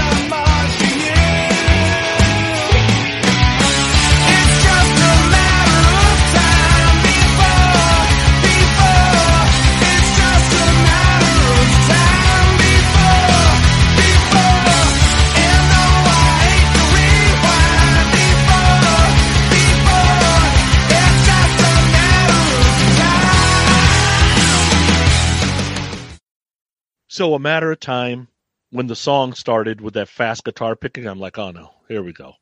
Fucking punk alt rock shit. Then the verses start, and I'm like, all right, I kind of like that melody. And the two different guitar parts in the ears were actually working on this one. And then it gets to the, it doesn't matter much to me. It doesn't matter much to you. Ooh. And I'm like, what the fuck? what? Like, what Ace. you gotta do? Like, so it's like this thing. And then I didn't like the overall chorus either.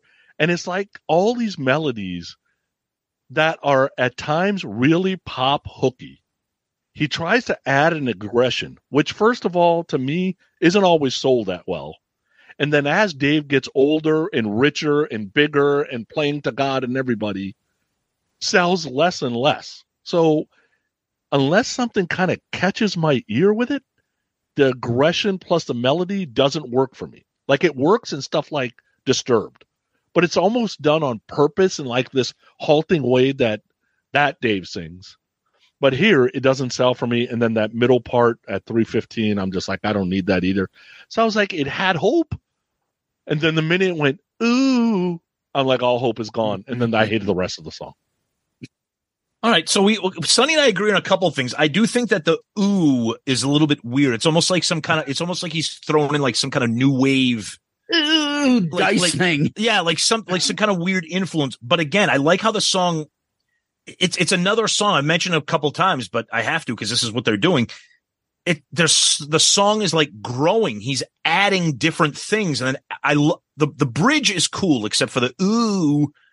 But then I love the ripping proper chorus. I think it's great. And then he pulls back and then gets into the verse number two.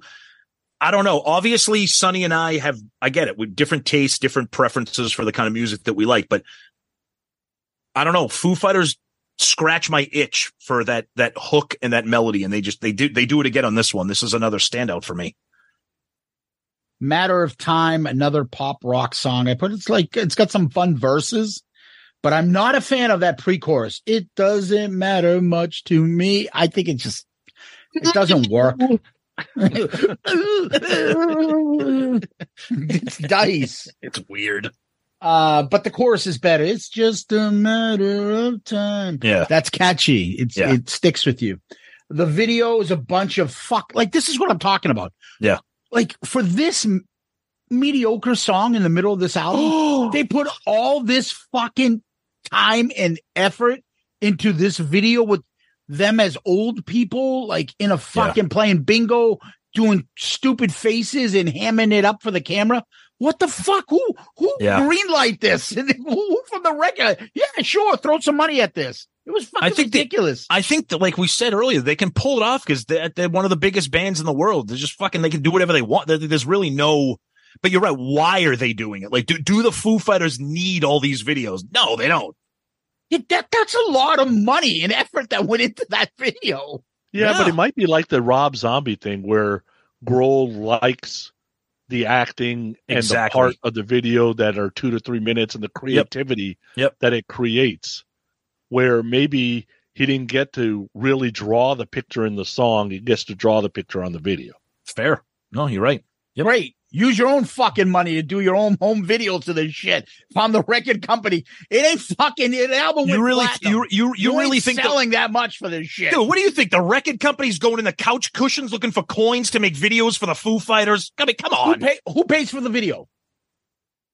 Do you think the record company isn't making money from the Foo Fighters with They ma- the record company. I don't know how much they're making, but I don't think they're making it off their touring. That's where Dave and them are making all their money off the fucking huge tours. The record sales itself isn't doing much. I'm just saying that's a fucking lot of money to do 10, 11 videos is all I'm saying. And a lot of effort into these videos. These aren't like just like performance videos. So I, I, it's just a lot. I'm just surprised.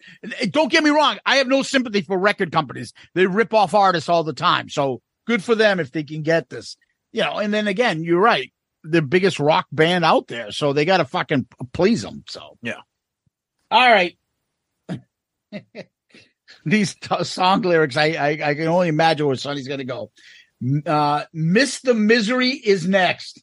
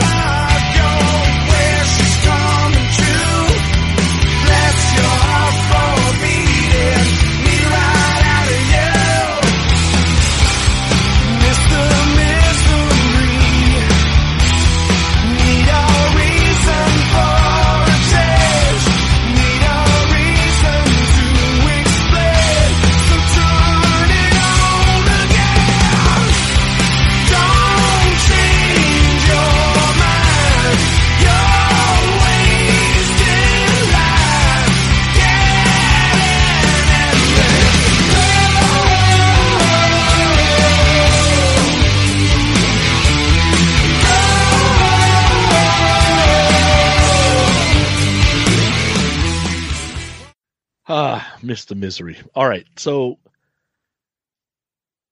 I saw that Fee Waybill was involved, and I'm like, all right, maybe this thing has hope because Yeah, I tubes. like the tubes. I like Yeah. the tubes. And I will tell you that I really tried to like these songs. I wanted to be wrong, right? I was like, forget about your bias about what you think the Foo Fighters are. Can you just listen to this album and not worry about whether Nirvana or anybody else? Just listen to the song. And I get it. Grohl's talented, seems like a genuine guy. I just don't like the feel of the songwriting. And all I heard in Miss the Misery is circa 2000s Nirvana. Arena rock song. I'm sure the energy comes off great live. I'll never see it because I don't give a fuck.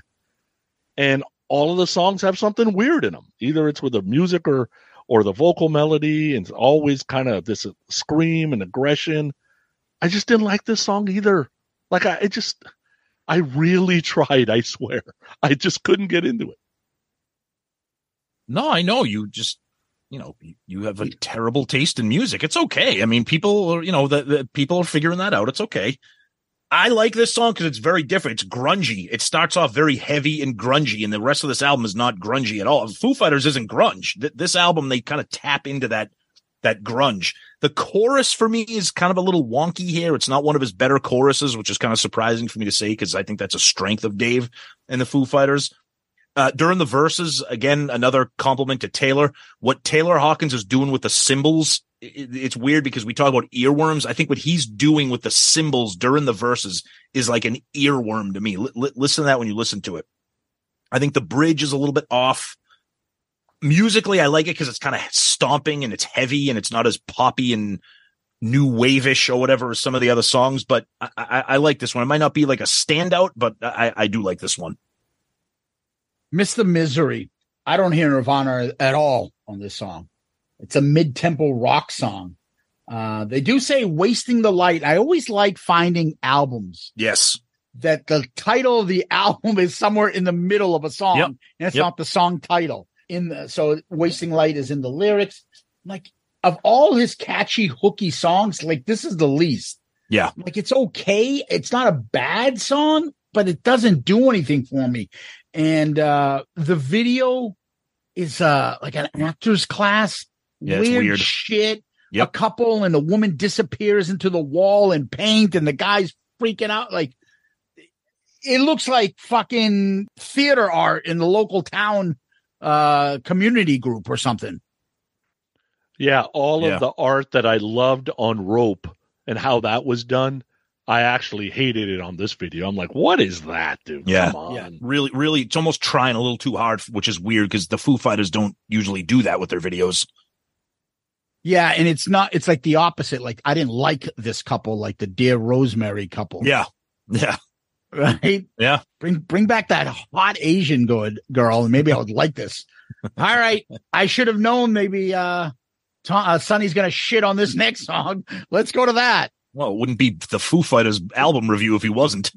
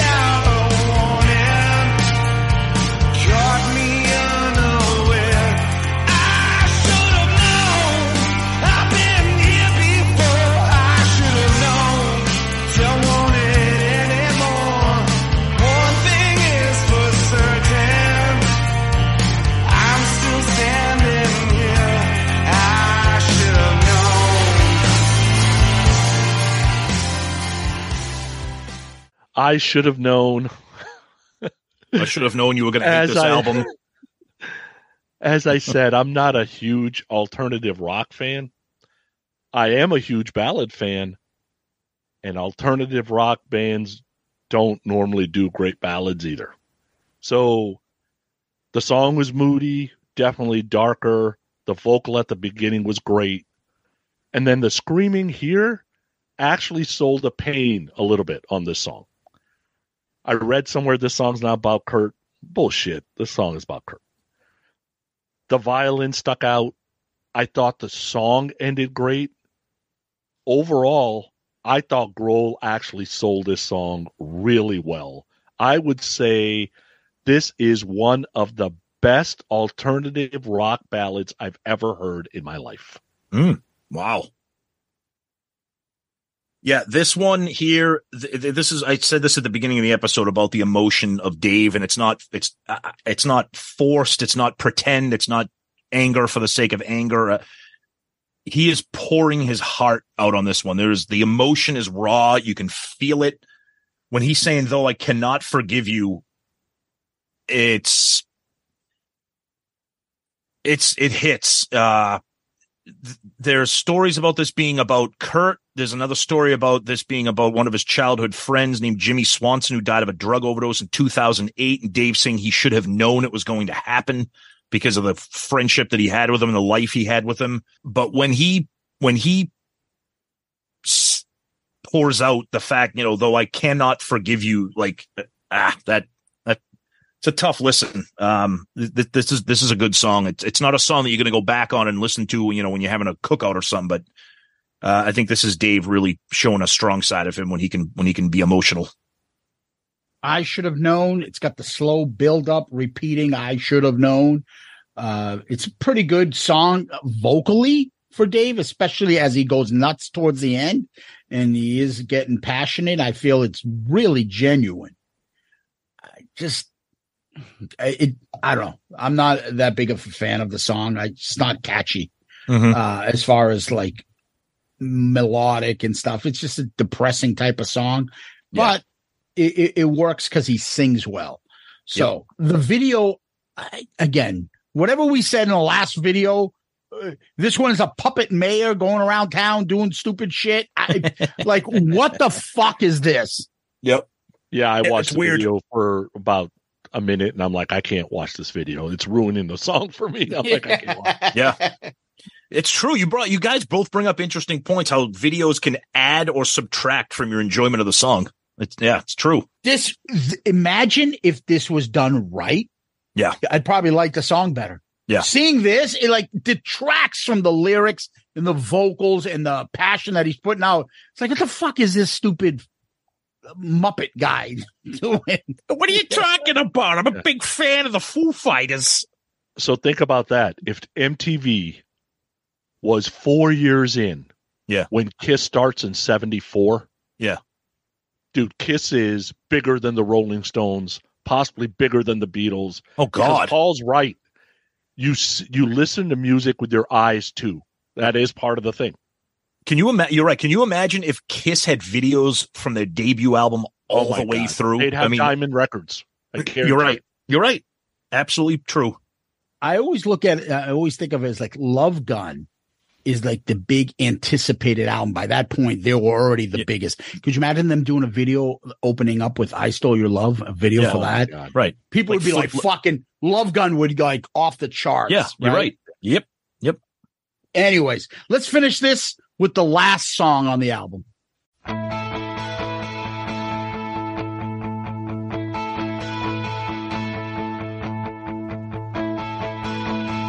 million miles away. Your signal in the distance, to whom it may concern. I think I lost my Getting good at starting over. Every time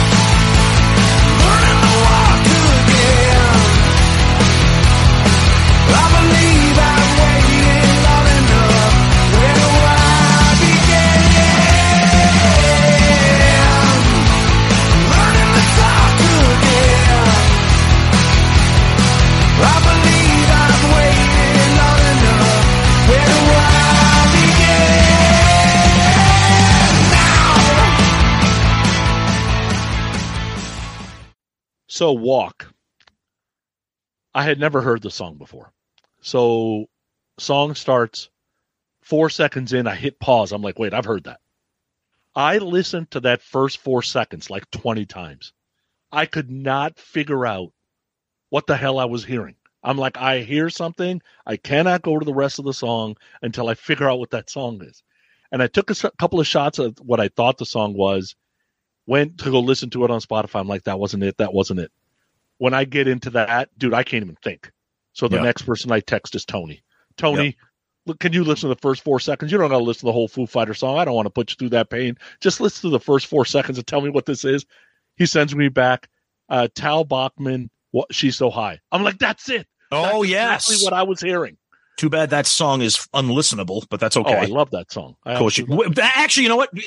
Zeus, cut that clip out right there. I love that She- song. Tal that song. Bachman, She's So She's High so is what high. Sonny Pooney loves. So, so awesome.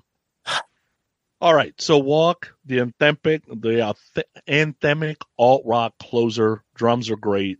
Dictionary definition of what I call an alt rock anthem, and I absolutely hate those fucking things. I always thought these songs were meh because they're so fucking alt rock rah rah. I just I don't like it. I didn't like it when you know Helix was doing it. Give me an R, give me an O, give me a C, give me a K. You're Right there. comparing the Foo Fighters to Helix spelling words. Helix that's where might we. be better. That's how far we have fallen. Helix might be better. Okay, all right. I'm not doing The guy with everybody. the, the guy with the missing teeth in his video smiling. Everybody, e- everybody, welcome to the last episode of Album Review Crew. I'm, I'm signing So- off. So this song won two Grammys: Best Rock Performance by a Group and Best Rock Song. Here were the other nominees: Radiohead, "Lotus Flower," Terrible. Don't even know it. Mumford and Sons, The Terrible. Cave, Terrible. Decemberist, "Down by the Water," Who? Coldplay, "Every Teardrop Is a Waterfall." Ooh, what a rough roster Another that is. four brutal songs. Terrible. Desperate as fuck Grammys. Terrible. That's what this is. Terrible. I, the only thing I like about this song is about half of the chorus, where it's a little bit pop. That whole "I believe I waited long enough." That's about it. The rest of it, complete meh. I hate these alt rock anthemic shits. You hate fun. I hate fun. Okay. As long as we got that on record. Okay. Well, so this is again why I was looking forward to this episode here because to me, this is my all time favorite Foo Fighter song bar by far. By far. Might Because because to- make it Orion, you're part of the Orion fucking because because to me this song incorporates everything that the Foo Fighters are and does it perfectly. It has their greatest chorus. It has their greatest melody. It has Dave with the passion and energy. That part near the end when he is screaming, "I don't want to die. I never want to die. I'm dancing on my grave." And he just keeps building and building till it sounds like it's the, the listen to the song. It gives me goosebumps. And then the thing that is pure Dave Grohl Foo Fighters brilliance is after he's screaming bloody murder, it goes right back into, I think, their greatest chorus, that super melodic learning to walk again. I just, I think, Sonny, I get it. You don't like the Foo Fighters. That's fine. You know, there are bands that you like that I don't like. That's fine. But for, for me, this is the song for, for, if somebody said, what are the Foo Fighters? Can you play a song by them? Honestly, this would be the song I would play for them. This is it. Walk is the third single. It was number one on the Billboard Rock Songs, won Grammy for Best Rock Performance uh, and Best Rock Song. It also won uh, the video for MTV in 2011, Best Rock Video. I just put it's an uplifting song with some cool ass lyrics. Love the building up at the end, the screaming, I never want to die. And supposedly, from what I understand, it is almost like the opposite of Nirvana and I hate myself and want to die, even though that That's- song is kind of a joke. So Yeah. I don't know why they said that. And Pat Smear, the guitarist who played with Nirvana towards the end, Yep. said it's like the opposite and its lyrics about enjoying life an antithesis of I hate myself and want to die. Uh, and, and he says, he talks about David Grohl says he talks about um he wanted to be a little optimistic tone instead of the negative feelings he had when Kurt Cobain killed himself. He wanted otherwise other people to realize that you can get trapped in a crisis where you imagine there's no way out. When you really, if you dare to consider that it's a crisis, a blip on the radar, it's easier to, to push through. So Yep. when you hear that, you're like, oh, I like the song even more because what he's trying to uh, show everyone and and talk about in his lyrics. I like the song. I think it's great. Uh, the video is like falling down the movie. Yeah. Yeah. And it's just a bunch of different funny little clips going around. Yep. It almost, again, I like the video, but it almost takes away from like the seriousness of the song. So it's funny you bring you keep, you guys keep bringing this up. This is why I I haven't said this yet, but when when we watch videos for preparation for these episodes, I, I almost kind of like flip through the. I don't watch the whole thing start to, because I don't want that to happen. I don't want a song that I love or a song that I hate to be influenced by the video. So I I, I watch the video. I get the point of the video, but I don't want it to influence. I don't want it to ruin my experience of the song that I already have without the video. Yeah, the thing is Yeah. for me, I won't watch the videos until after I've already exhausted me listening to the album. Yeah, I get that. And Yep. then when before I put my notes down, I'll watch the video and then I'm like, oh shit. It, it makes me change my rankings sometimes and gives me a different perspective. Yeah, I don't watch the videos until after I've heard the album for a while and already have all my notes down. And Yeah. so all my notes are done, all my thoughts are down, and then I'll watch the video so I can just kind of concentrate on the video, not have to concentrate on the song. Mhm. And this was another one where I'm like, damn, the video's over. Wait, I thought I didn't like that song. I guess that song wasn't that bad. Yeah. Or was the Yeah. video so good? I absolutely love that movie Falling Down. Oh my It's god, such a it's am- great it's movie. amazing. It's So amazing. to do a video based on that, dude, the fry hat. Do you want Yeah. fries with that? That fry hat. Oh, yeah. my god, I was on the ground Yep. Laughing. it's great. Uh, great video. Great Yep. video. Yep. Well, those are the tracks. Final thoughts. Start with Tom. Uh, I, you know, it's my album. I picked it. I told you at the beginning, and I've told you throughout the, the the track reviews here. I just, I just love it. I don't love everything the Foo Fighters do. There are a couple albums that I don't find myself going back to that often, but this album has been in steady rotation for 12 years. The entire album, not just certain songs. I just think it really, it really just solidifies what what they are as a band and, and what I want to listen to when I'm when I'm hearing the Foo Fighters. I just think it's a, a terrific album. There's a lot of energy, tons of emotion, tons of hooks and, and pop and punk influences, and I, I just think it's a it's a tremendous album for me. Uh, for me, yes, Dave is talented. Yes, Foo Fighters is one of the biggest bands on the planet. I like that Grohl fanboys over people. He seems genuine. Uh, doesn't seem to take himself too seriously. Seems like he'd be a cool guy to hang out with. The band and the album is great for some people. Um, but let's be honest, it's great for a lot of people. It just doesn't fit my taste. I'll never be able to let go of the Nirvana connection, and I'm just not an alt rock guy. And on this album, I really liked maybe two or three songs. I really hated, hated one song. The rest of them were all bottom dwellers that were a bitch to rank, and I couldn't figure out which one could be number four, which one could be number 10. Tommy. Okay. Okay. I cannot forgive you yet for making me listen to this fucking album. but after spending almost a month with it, I have confirmed my thoughts that Foo is poo. Poor Sonny. I feel bad for you. We need to do like a clockwork orange kind of incident with you and get you to just pay attention to real music. Oh God. Zeus. All right. So for me, I would say this. Uh, it, this album reminds me of the Winery Dogs Hailstorm, where I wasn't familiar with the album. I listened to it. I, I come away with liking the album. There's nothing though, like those two albums that makes me go, this album, this one song, it just stands out. It's the greatest song out. They're all good songs. It's a bunch of good songs. It's a good album. I would listen to the whole album and I really wouldn't be oh, I got to hear this one track. I like those three bands and these three albums that I weren't wasn't familiar with. And now I, I have albums that I know and like. And when they come on shuffle, I'll listen to the songs. So I'm happy I got this. I'm happy I listened to it. It's made me kind of go back and listen to my other Foo Fighters stuff. So all in all, it did its purpose, which is to kind of get you to listen to new music. Cool. Good. All right. Now comes the fun part. We rank the songs.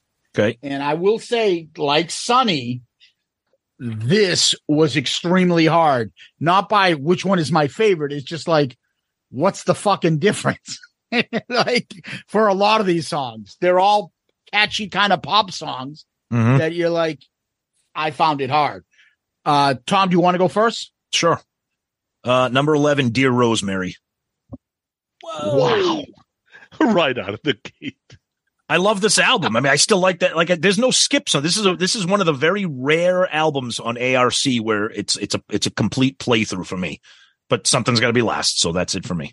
Uh, number 11 for me is one of the worst songs in music recorded history. And the problem is, it's not the worst song probably that we've ever had on ARC because we've had a lot of songs that Oh, are the boy. worst recorded songs in history. White Limo. Oh, how dare you! Uh, number 11 for me, and I've changed this along the way a couple times, and that is Miss the Misery. Just doesn't do much for me. Yeah, it's kind of a weird one. Uh, number 10 for me is White Limo. Uh, number 10 for me is Rope. Oh, dear Lord. Oh, God. Uh, number 10, I should have known. Uh, that is my number nine. Wow. Okay, my number nine, The Bridges Are Burning. Oh, boy.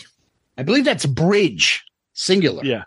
Sorry. So I thought it was Beds Are Burning. It's a better song. Yeah, good. Pick Midnight Oil for next month.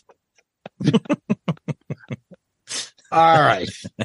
Uh, number nine for me is Bridge Burning. Oh, my Lord. Uh, number eight for me is Miss the Misery. Number eight for me is Miss the Misery. Number eight for me is just a matter of time. Number seven for me is Arlandria. Number seven for me is Walk. Ouch. Number seven for me, back and forth. That is my number six. Number six for me is A Matter of Time. Number six for me is rope. Number five for me is Matter of Time. Number five for me is These Days. Wow. Uh, five for me is walk. Number four for me is Bridge Burning. Number four for me is Back and Forth. Back and to the left. Back and to the left. That's Sonny when he listens to this. Four for me, dear Rosemary. Three for me is Rope. Three for me is Aland, uh, Alandria. Fucking stupid song name. Uh, three for me is Arlandria. By the way, I can't believe no one has said fucking, uh, what do you call it? Throwing ropes around yet. Yeah, that's a good point. Uh, number well, two. there you go. Number two for me these days. Uh, number two for me is I Should Have Known. Wow. And number two for me is White Limo. Love it. Wow. wow. That's Yes. a, that's an interesting one. Nice. Fucking fun song. Uh, number one for me is Walk. Number one for me is Dear Rosemary. Wow. That's my last. interesting. And for me, the song stood out the first time I played it. It stayed my favorite song, and that is These Days. nice. Great song. All right, so we had a tie for two. So our top four at number four, we got Dear Rosemary. Tied for the second spot was Walk. And is it Arlandria or Alandria? Arlandria. Arlandria. Okay. And number one was These Days. And a distant, distant dead last was Miss the Misery. Wow. Interesting. Wow. So e- even though I had Dear, yeah, I had Dear Rosemary dead last, Sonny had it first, and Zeus had it fourth. So that kind of lifted it up. Yeah. Wow. Okay. Cool. Wow. All right, guys. Now we go to the actual album itself and compare that to the previous albums we've reviewed. Yep. So, Tom, want to go first? Yep. So right now, my top Covers. five covers are Moving Pictures, Monk on Fire, Rage Against the Machine, Blizzard of Ozz, Purple Rain, and Master of Puppets. This is not a great cover by any stretch of the imagination. The color scheme is kind of cool against the black. I don't know. Is it better than Blood and Cum? Is it better than Billy Squier's Feet? I, I, I don't know. It's better than Billy Squier's Feet, but it's not. Might not be better than the little rainbow thing there. I'm going to put this at. Um, I'm going to put this at 36. All right, my top five. Five was Moving Pictures. Four, Monk on Fire, Rage Against the Machine. Three, Come and Get It. Two, Slide It In. One, Piece of Mind. I didn't think this album cover was that bad, so I got it dead center at number 21, below Mechanical Resonance, right above the high fiving 10. Hmm. Okay. Interesting. All right. So for me, number five, slide it in. Four, piece of mind. Three, appetite. Uh, two, Blizzard of Ozz. One, Hotel California. Yeah, I'm like you, Sonny. I, I didn't think it was, was that bad. So I'm going to put this right underneath Shout at the Devil and above Operation fucking Mindfuck. So this is going in at number 24 for me. Okay. Let's go to album. Okay, my top five albums. Number five, Monk on Fire, Rage Against the Machine. Number four, Shout at the Devil. Three, Purple Rain. Two, Moving Pictures. Number one, Master Puppets. There will be absolutely no bell ringing on this episode. But I am struggling with this because I love this album. It's got to knock something out. Uh, this is going to go at number seven. It Oh. is go. It is going to knock down mechanical resonance. I I want to. It, it can't knock out ten. 10's just been part of my life for 20 extra years, so I, I just can't knock it out. So, but Wasting Light, my favorite Foo album, one of my all-time favorite bands. So this is going at number seven for me for album. Whoa, that because you knocked down mechanical resonance, that might take mechanical resonance off the combined number one spot. We'll see. Oh, that's right. Interesting. Okay. Okay. All right, my top five albums. Five is Appetite. Four, Slide It In. Three, Halestorm. Two, Purple Rain. One, Black Tiger. Wasting Light is not the worst album we've ever done because that belongs to REM. Okay. But I did have this ranked at number four zero forty. Jesus So it is below Jar of Flies and above Load. Wow. My And yes, Lord. Poison is better than this. Yes. Well, you do have an image to uphold, Sonny. So you're working on upholding that. Thank you. I am All right. consistent, if nothing else. exactly. I've got number five, Pyromania, four, Blizzard of Ozz, three, Hotel California, two, Automatic for the People, number one, Purple. Where am I putting this? I'm going to put this at number 28. Under load above Master of Puppets. I there's songs on load that I will specifically want to hear. Okay. And uh and go to. Whereas this album is a straight forward, pretty good album, and I'll listen to it. Okay. It's just I don't have a song that I'll run to go and listen to. So I Okay. put this at 28. okay So for the hate mailers, just Yes. want to let you know, I have Master of Puppets ahead of Wasted Light. By the way, Sonny, I, th- you, I, I'm already prepared. There's going to be a lot of people that agree with you. For some reason, And the Zeus Foo- does, does not. Just want to Wait a minute, wait a minute. I have Master of Puppets 29. You have it 31. So you don't It doesn't any matter. bo- You don't We're talking about this bonus album. Points. yeah, but but this album is not something that's so off. Like, oh, the Foo Fighters. How can you like them? They're the popular, most popular rock band out there these days. It's not polarizing like Bullet Boys and and Bad English. it's not polarizing, but you'd be surprised the amount of people that have a strong, like, it's a Dave Grohl thing. That, that, that's what you, Okay. I'm telling, I want anybody out there listening Yep. that will tell us that they would rather hear Bad English's album over this album.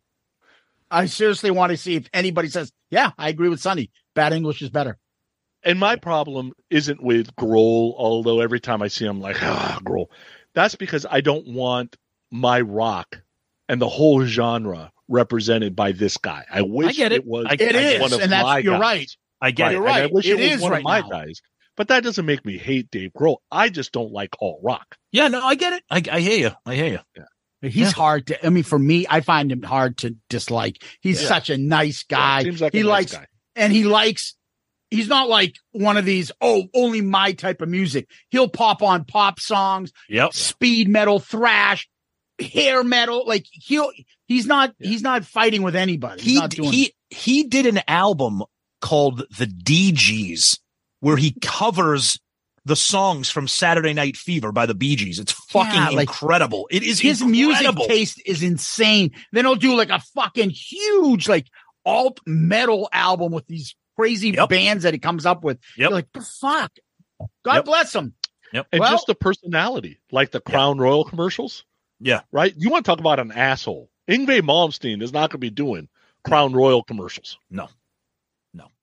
Yeah, and Paul Stanley uses him as his token. Like, look, I get credibility. Dave Grohl's my friend. Yeah. It's because Dave Grohl's too nice. Yeah, yeah. And, well, he was at Paul's 70th birthday party. Yeah. Be my friend, Godfather. Like that's it's a fucking that's because Paul Stanley was on the verge of having a Peter Brady party. All right, so that wraps up Foo Fighters. Now we go to this.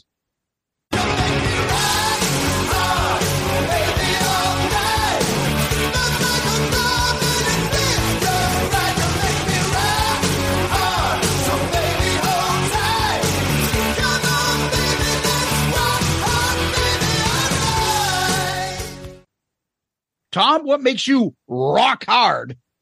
All right. So I listen to a, a lot of podcasts and I don't listen to very many narrative podcasts. So if you're not familiar with that, so what these podcasts are that we're doing right now, these are just like talk show and goof. So a narrative podcast is almost like an audio book where it's usually like one person and they're reading from a script and they're talking about like a specific topic. I don't listen to a lot of those because sometimes they can be kind of boring, but I discovered this new one on the ringer and it's called Do We Get to Win This Time? And it's a narrative podcast about how the Vietnam movies shaped the way that we think about the Vietnam War. So it shows how Hollywood covered Vietnam. And each episode is about 45 minutes to an hour. And they focus on one or two movies because we're all kind of around the same age. And we all remember the late 70s and especially the 80s. Vietnam movie on top of Vietnam movie, whether it's Apocalypse Now or Platoon, Full Metal Jacket, you know, it gets into First Blood and like even the cheesy missing in action Chuck Norris movies. And it talks about, and it talks about how those movies really like shaped the way our generation like thought of Vietnam. And it's real. It, this they're very well produced. They have interviews with, you know, there's excerpts from like Oliver Stone and excerpts from even Sylvester Stallone when he was making like the Rambo movies. The author of the book, the, the guy that wrote the book First Blood, talking about you know Full Metal Jacket clips from like William Defoe, eh, Platoon. It's really well made, and I, I enjoy it just because I remember growing up in that era and seeing all those movies, especially when cable TV and you know video rentals were like the thing, and there was you couldn't keep up. There were so many Vietnam movies, so it's really really well made. It's on the Ringer. I'm not sure if it's a Spotify exclusive. I know the Ringer is kind of weird with some of their new shows that they sometimes make them Spotify exclusives. Um, but it's called "Do We Get to Win This Time?" It's very it's very well made. All right. So it's interesting because my rock card is also podcast this week. Okay. So uh, both of these podcasts are hosted by the same guy. The first one's called the Business Side of Music podcast, and it's hosted by a guy named Bob Bender. Been in the music business most of his life. I always wanted to get in the music business. It didn't work out for me, but I've always had an interest in kind of what happens behind the scenes and how the music business runs. Bob usually gets a guest to join him, and they talk about that person's specific story about how they came up and how they're staying in the music business either today or how they came up back in the day and how they're continuing to stay in today. A lot of interesting changes have happened in that business over the last 30, 40 years. So uh, it's an interesting listen. Cool. The other podcast he does is called Two Dudes Talking Money and Music. So again, Bob Bender hosts it, but he has a co host named John Adams.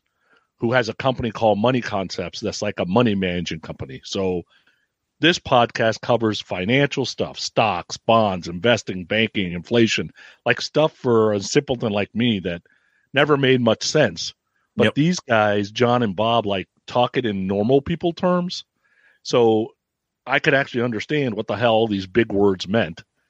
And then the music piece of it, they just do like the last five or seven minutes and try to pick some songs that might have titles or themes that kind of match what they talked about in that episode. I actually had an opportunity to be on that podcast a couple of That's weeks right. ago. Yep. Shows a completely different side of me. When I listened back to it, I was like, "Holy fuck, is that me? Like, what the Who's fuck? that guy?" Not ARC." Yeah. Um, but I was talking about you know the business that I'm in instead of talking about music. So Yeah. both of these podcasts, business side and music podcast, two do- dudes talking money and music. They're easy half hour to 50 minute listens each episode. And dude, uh, like John tells you, or not tells you, but gives you ideas of what to do with your 401k if you leave Yeah. someone. Yep. Right. And, you know, he's not giving you advice because he can't give advice, but he's giving you all the options and he's Right. in the business. So he has credibility. So it's they're pre- two pretty cool podcasts.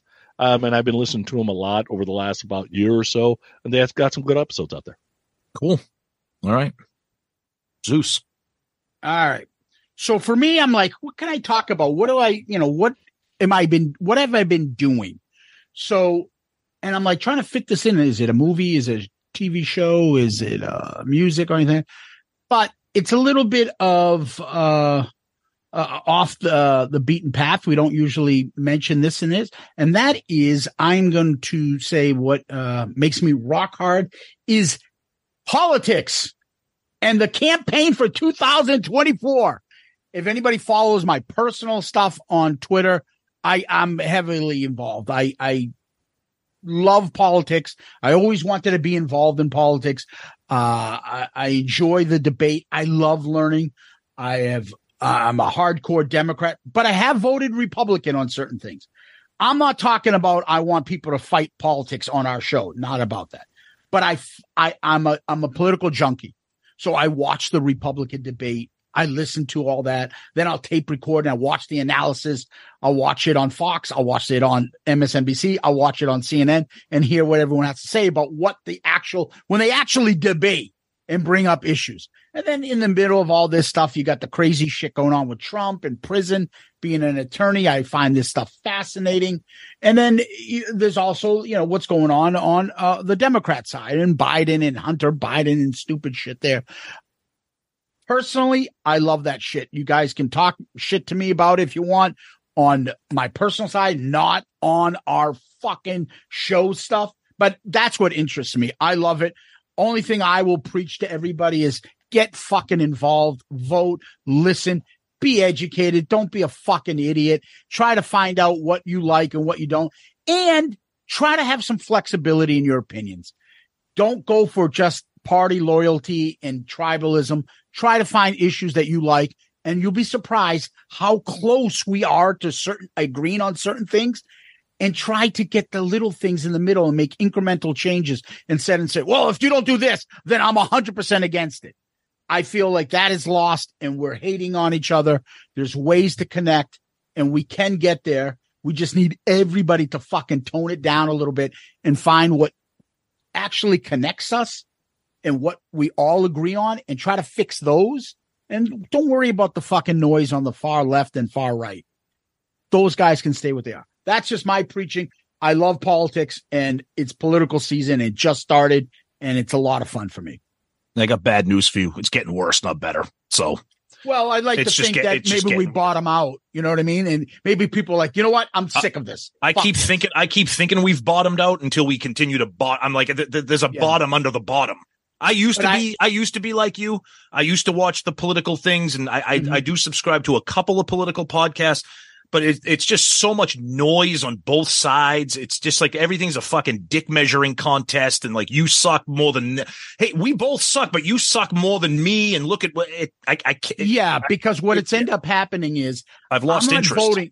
I'm not voting for somebody that I think is a good representation, smart, articulate, can work and get things done. No, I'm voting for the guy that hates the other side more. Exact. That's they, what it's they been. could be the biggest degenerate. They could Yep. be fucking a non like graduate of high school, fucking been in jail, get caught with their fucking dicks in in like fifteen thousand people behind their wives and families back. Doesn't matter. They fucking hate them. So I'm on that side. I wish something wouldn't happen to get us back, but I fear something's going to happen in this country, something bad, and it's going to bring us together. And it shouldn't take that. And that could be an assassination. It could be a fucking, you know, a terrorist thing like that. And then people will start realizing again, fuck, we love each other. We're on the same team. Hopefully that'll happen. But anyways, I love the political stuff and I love being educated on this stuff. So My problem is is that even within the party, like the debate the other day, Yeah. I thought the debate was supposed to be talking to us. Nope. And they're too busy taking shots at each other within the party. Yep. And then, just like it happened this past election, two of them have to go get in a room together and be nicey nice because they're running the country together. That's the part that's got me. Yeah, all this other stuff, everything you guys said was absolutely dead on, dead on point. But even within the party, they can't Yep. be nice to each other, and that's just sad. yeah, it, it's too bad. But hopefully there's a, a, uh, Pooney Tom ticket coming out in the future. There you go. Oof. And and then and our campaign slogan will be "Learning to walk again." Miss the misery. Twenty four. Hard as a rock, twenty four. the Bullet Boys Foo Fighter ticket of Pooney and Tom. I like it. Who? Twenty twenty four. No one is poo. Sonny, want to tell people where they can find you? Uh, I'm easy to find. Growinguprock.com. Uh, probably the easiest way. Uh, Growing Up Rock podcast. We're on all the normal platforms everybody else is on. Podcast Rock City. Uh, we're on every Sunday at 7 p.m. Eastern time. Uh, and I'm out there on the that with- How do you do that when you're like the biggest football gambling degenerate junkie? Well, the has the game doesn't on. start at 7, and the game is on. So I've already put my bet on it. Yeah, but don't you want to watch and live oh, through all that? I am watching. So I'm sitting there watching, going, fuck. Yeah. Damn. yeah, because you're Yeah. just ignoring uh, fucking what's his name. You're just not paying Oh, attention. No, we're, we're- I'm deleting that. I'm not putting his name on Okay, there. I'm not okay. throwing his music on. Fuck. Okay. All right. Tom, what about us? Uh, shout out Loudcast. So if this is your first time hearing us, we are regularly an all Kiss podcast that drop new episodes every Saturday. We do the album review crew with Sunny once a month. And then we also have a couple other things, dorm damage episodes that come out once a week, just quick ones about pop culture or whatever. Uh, we do some Zeppelin episodes that come out once every, uh, you know, full moon. Uh, but go to our website, shoutoutloudcast.com for all that, or email us at shoutoutloudcast at gmail.com and all the social media. X, Facebook, Instagram, YouTube, uh, tick, the TikTok, all that stuff. We're out there, so you can find us. What we like to do is end on famous last words. Uh, Tom, you got any? Yeah, I do. This this this lyric always kind of stood out for me, and it's you know not one of the better songs for me on the album, but the lyric was kind of interesting. What a nice long leash. What a nice tight noose. Never work for me, but sure it'll look good on you. Ouch. False starts, young hearts get shattered. Pick up the pieces coming down around you. You ran away, ran away. It was right on cue. Hmm, nice. One of these days, the ground will drop out from beneath your feet. One of these days, your heart will stop and play its final. Mm. Yikes. Sonny, Tom, Loudcasters, Kiss Army, Futards. Thank you. Always a great time, good hang, not a great album. Love these episodes, guys. Whether it's a good album, a bad album, or a mediocre album, foo is still not poo. Thank you, guys. Peace out, Girl Scout. That- how is that big muffin ass bastard? How's he doing? Good? It's NFL draft season, and that means it's time to start thinking about fantasy football. FantasyPoints.com features industry leading experts and prognosticators using proprietary hand charted data to help you score more fantasy points. FantasyPoints.com is the place to go for whatever kind of fantasy football you play. Whether you play fantasy football, daily fantasy sports, or do a little bit of everything, Fantasy Points has the meticulously researched content to guide you to victory. And why wait for the fall? Fantasy Points also covers the new spring football league, the UFL. Join the guru, John Hansen, Scott Barrett, Joe Dolan, and other massive names in the fantasy football universe with an exclusive offer. Use code Pantheon for 15% off any fantasy points package, including the all in package with access to every article, tool, and data nugget that Fantasy Points has to offer. That's fantasypoints.com and code Pantheon for 15% off at Fantasy Points. Fantasypoints.com. Code Pantheon. Score more fantasy points.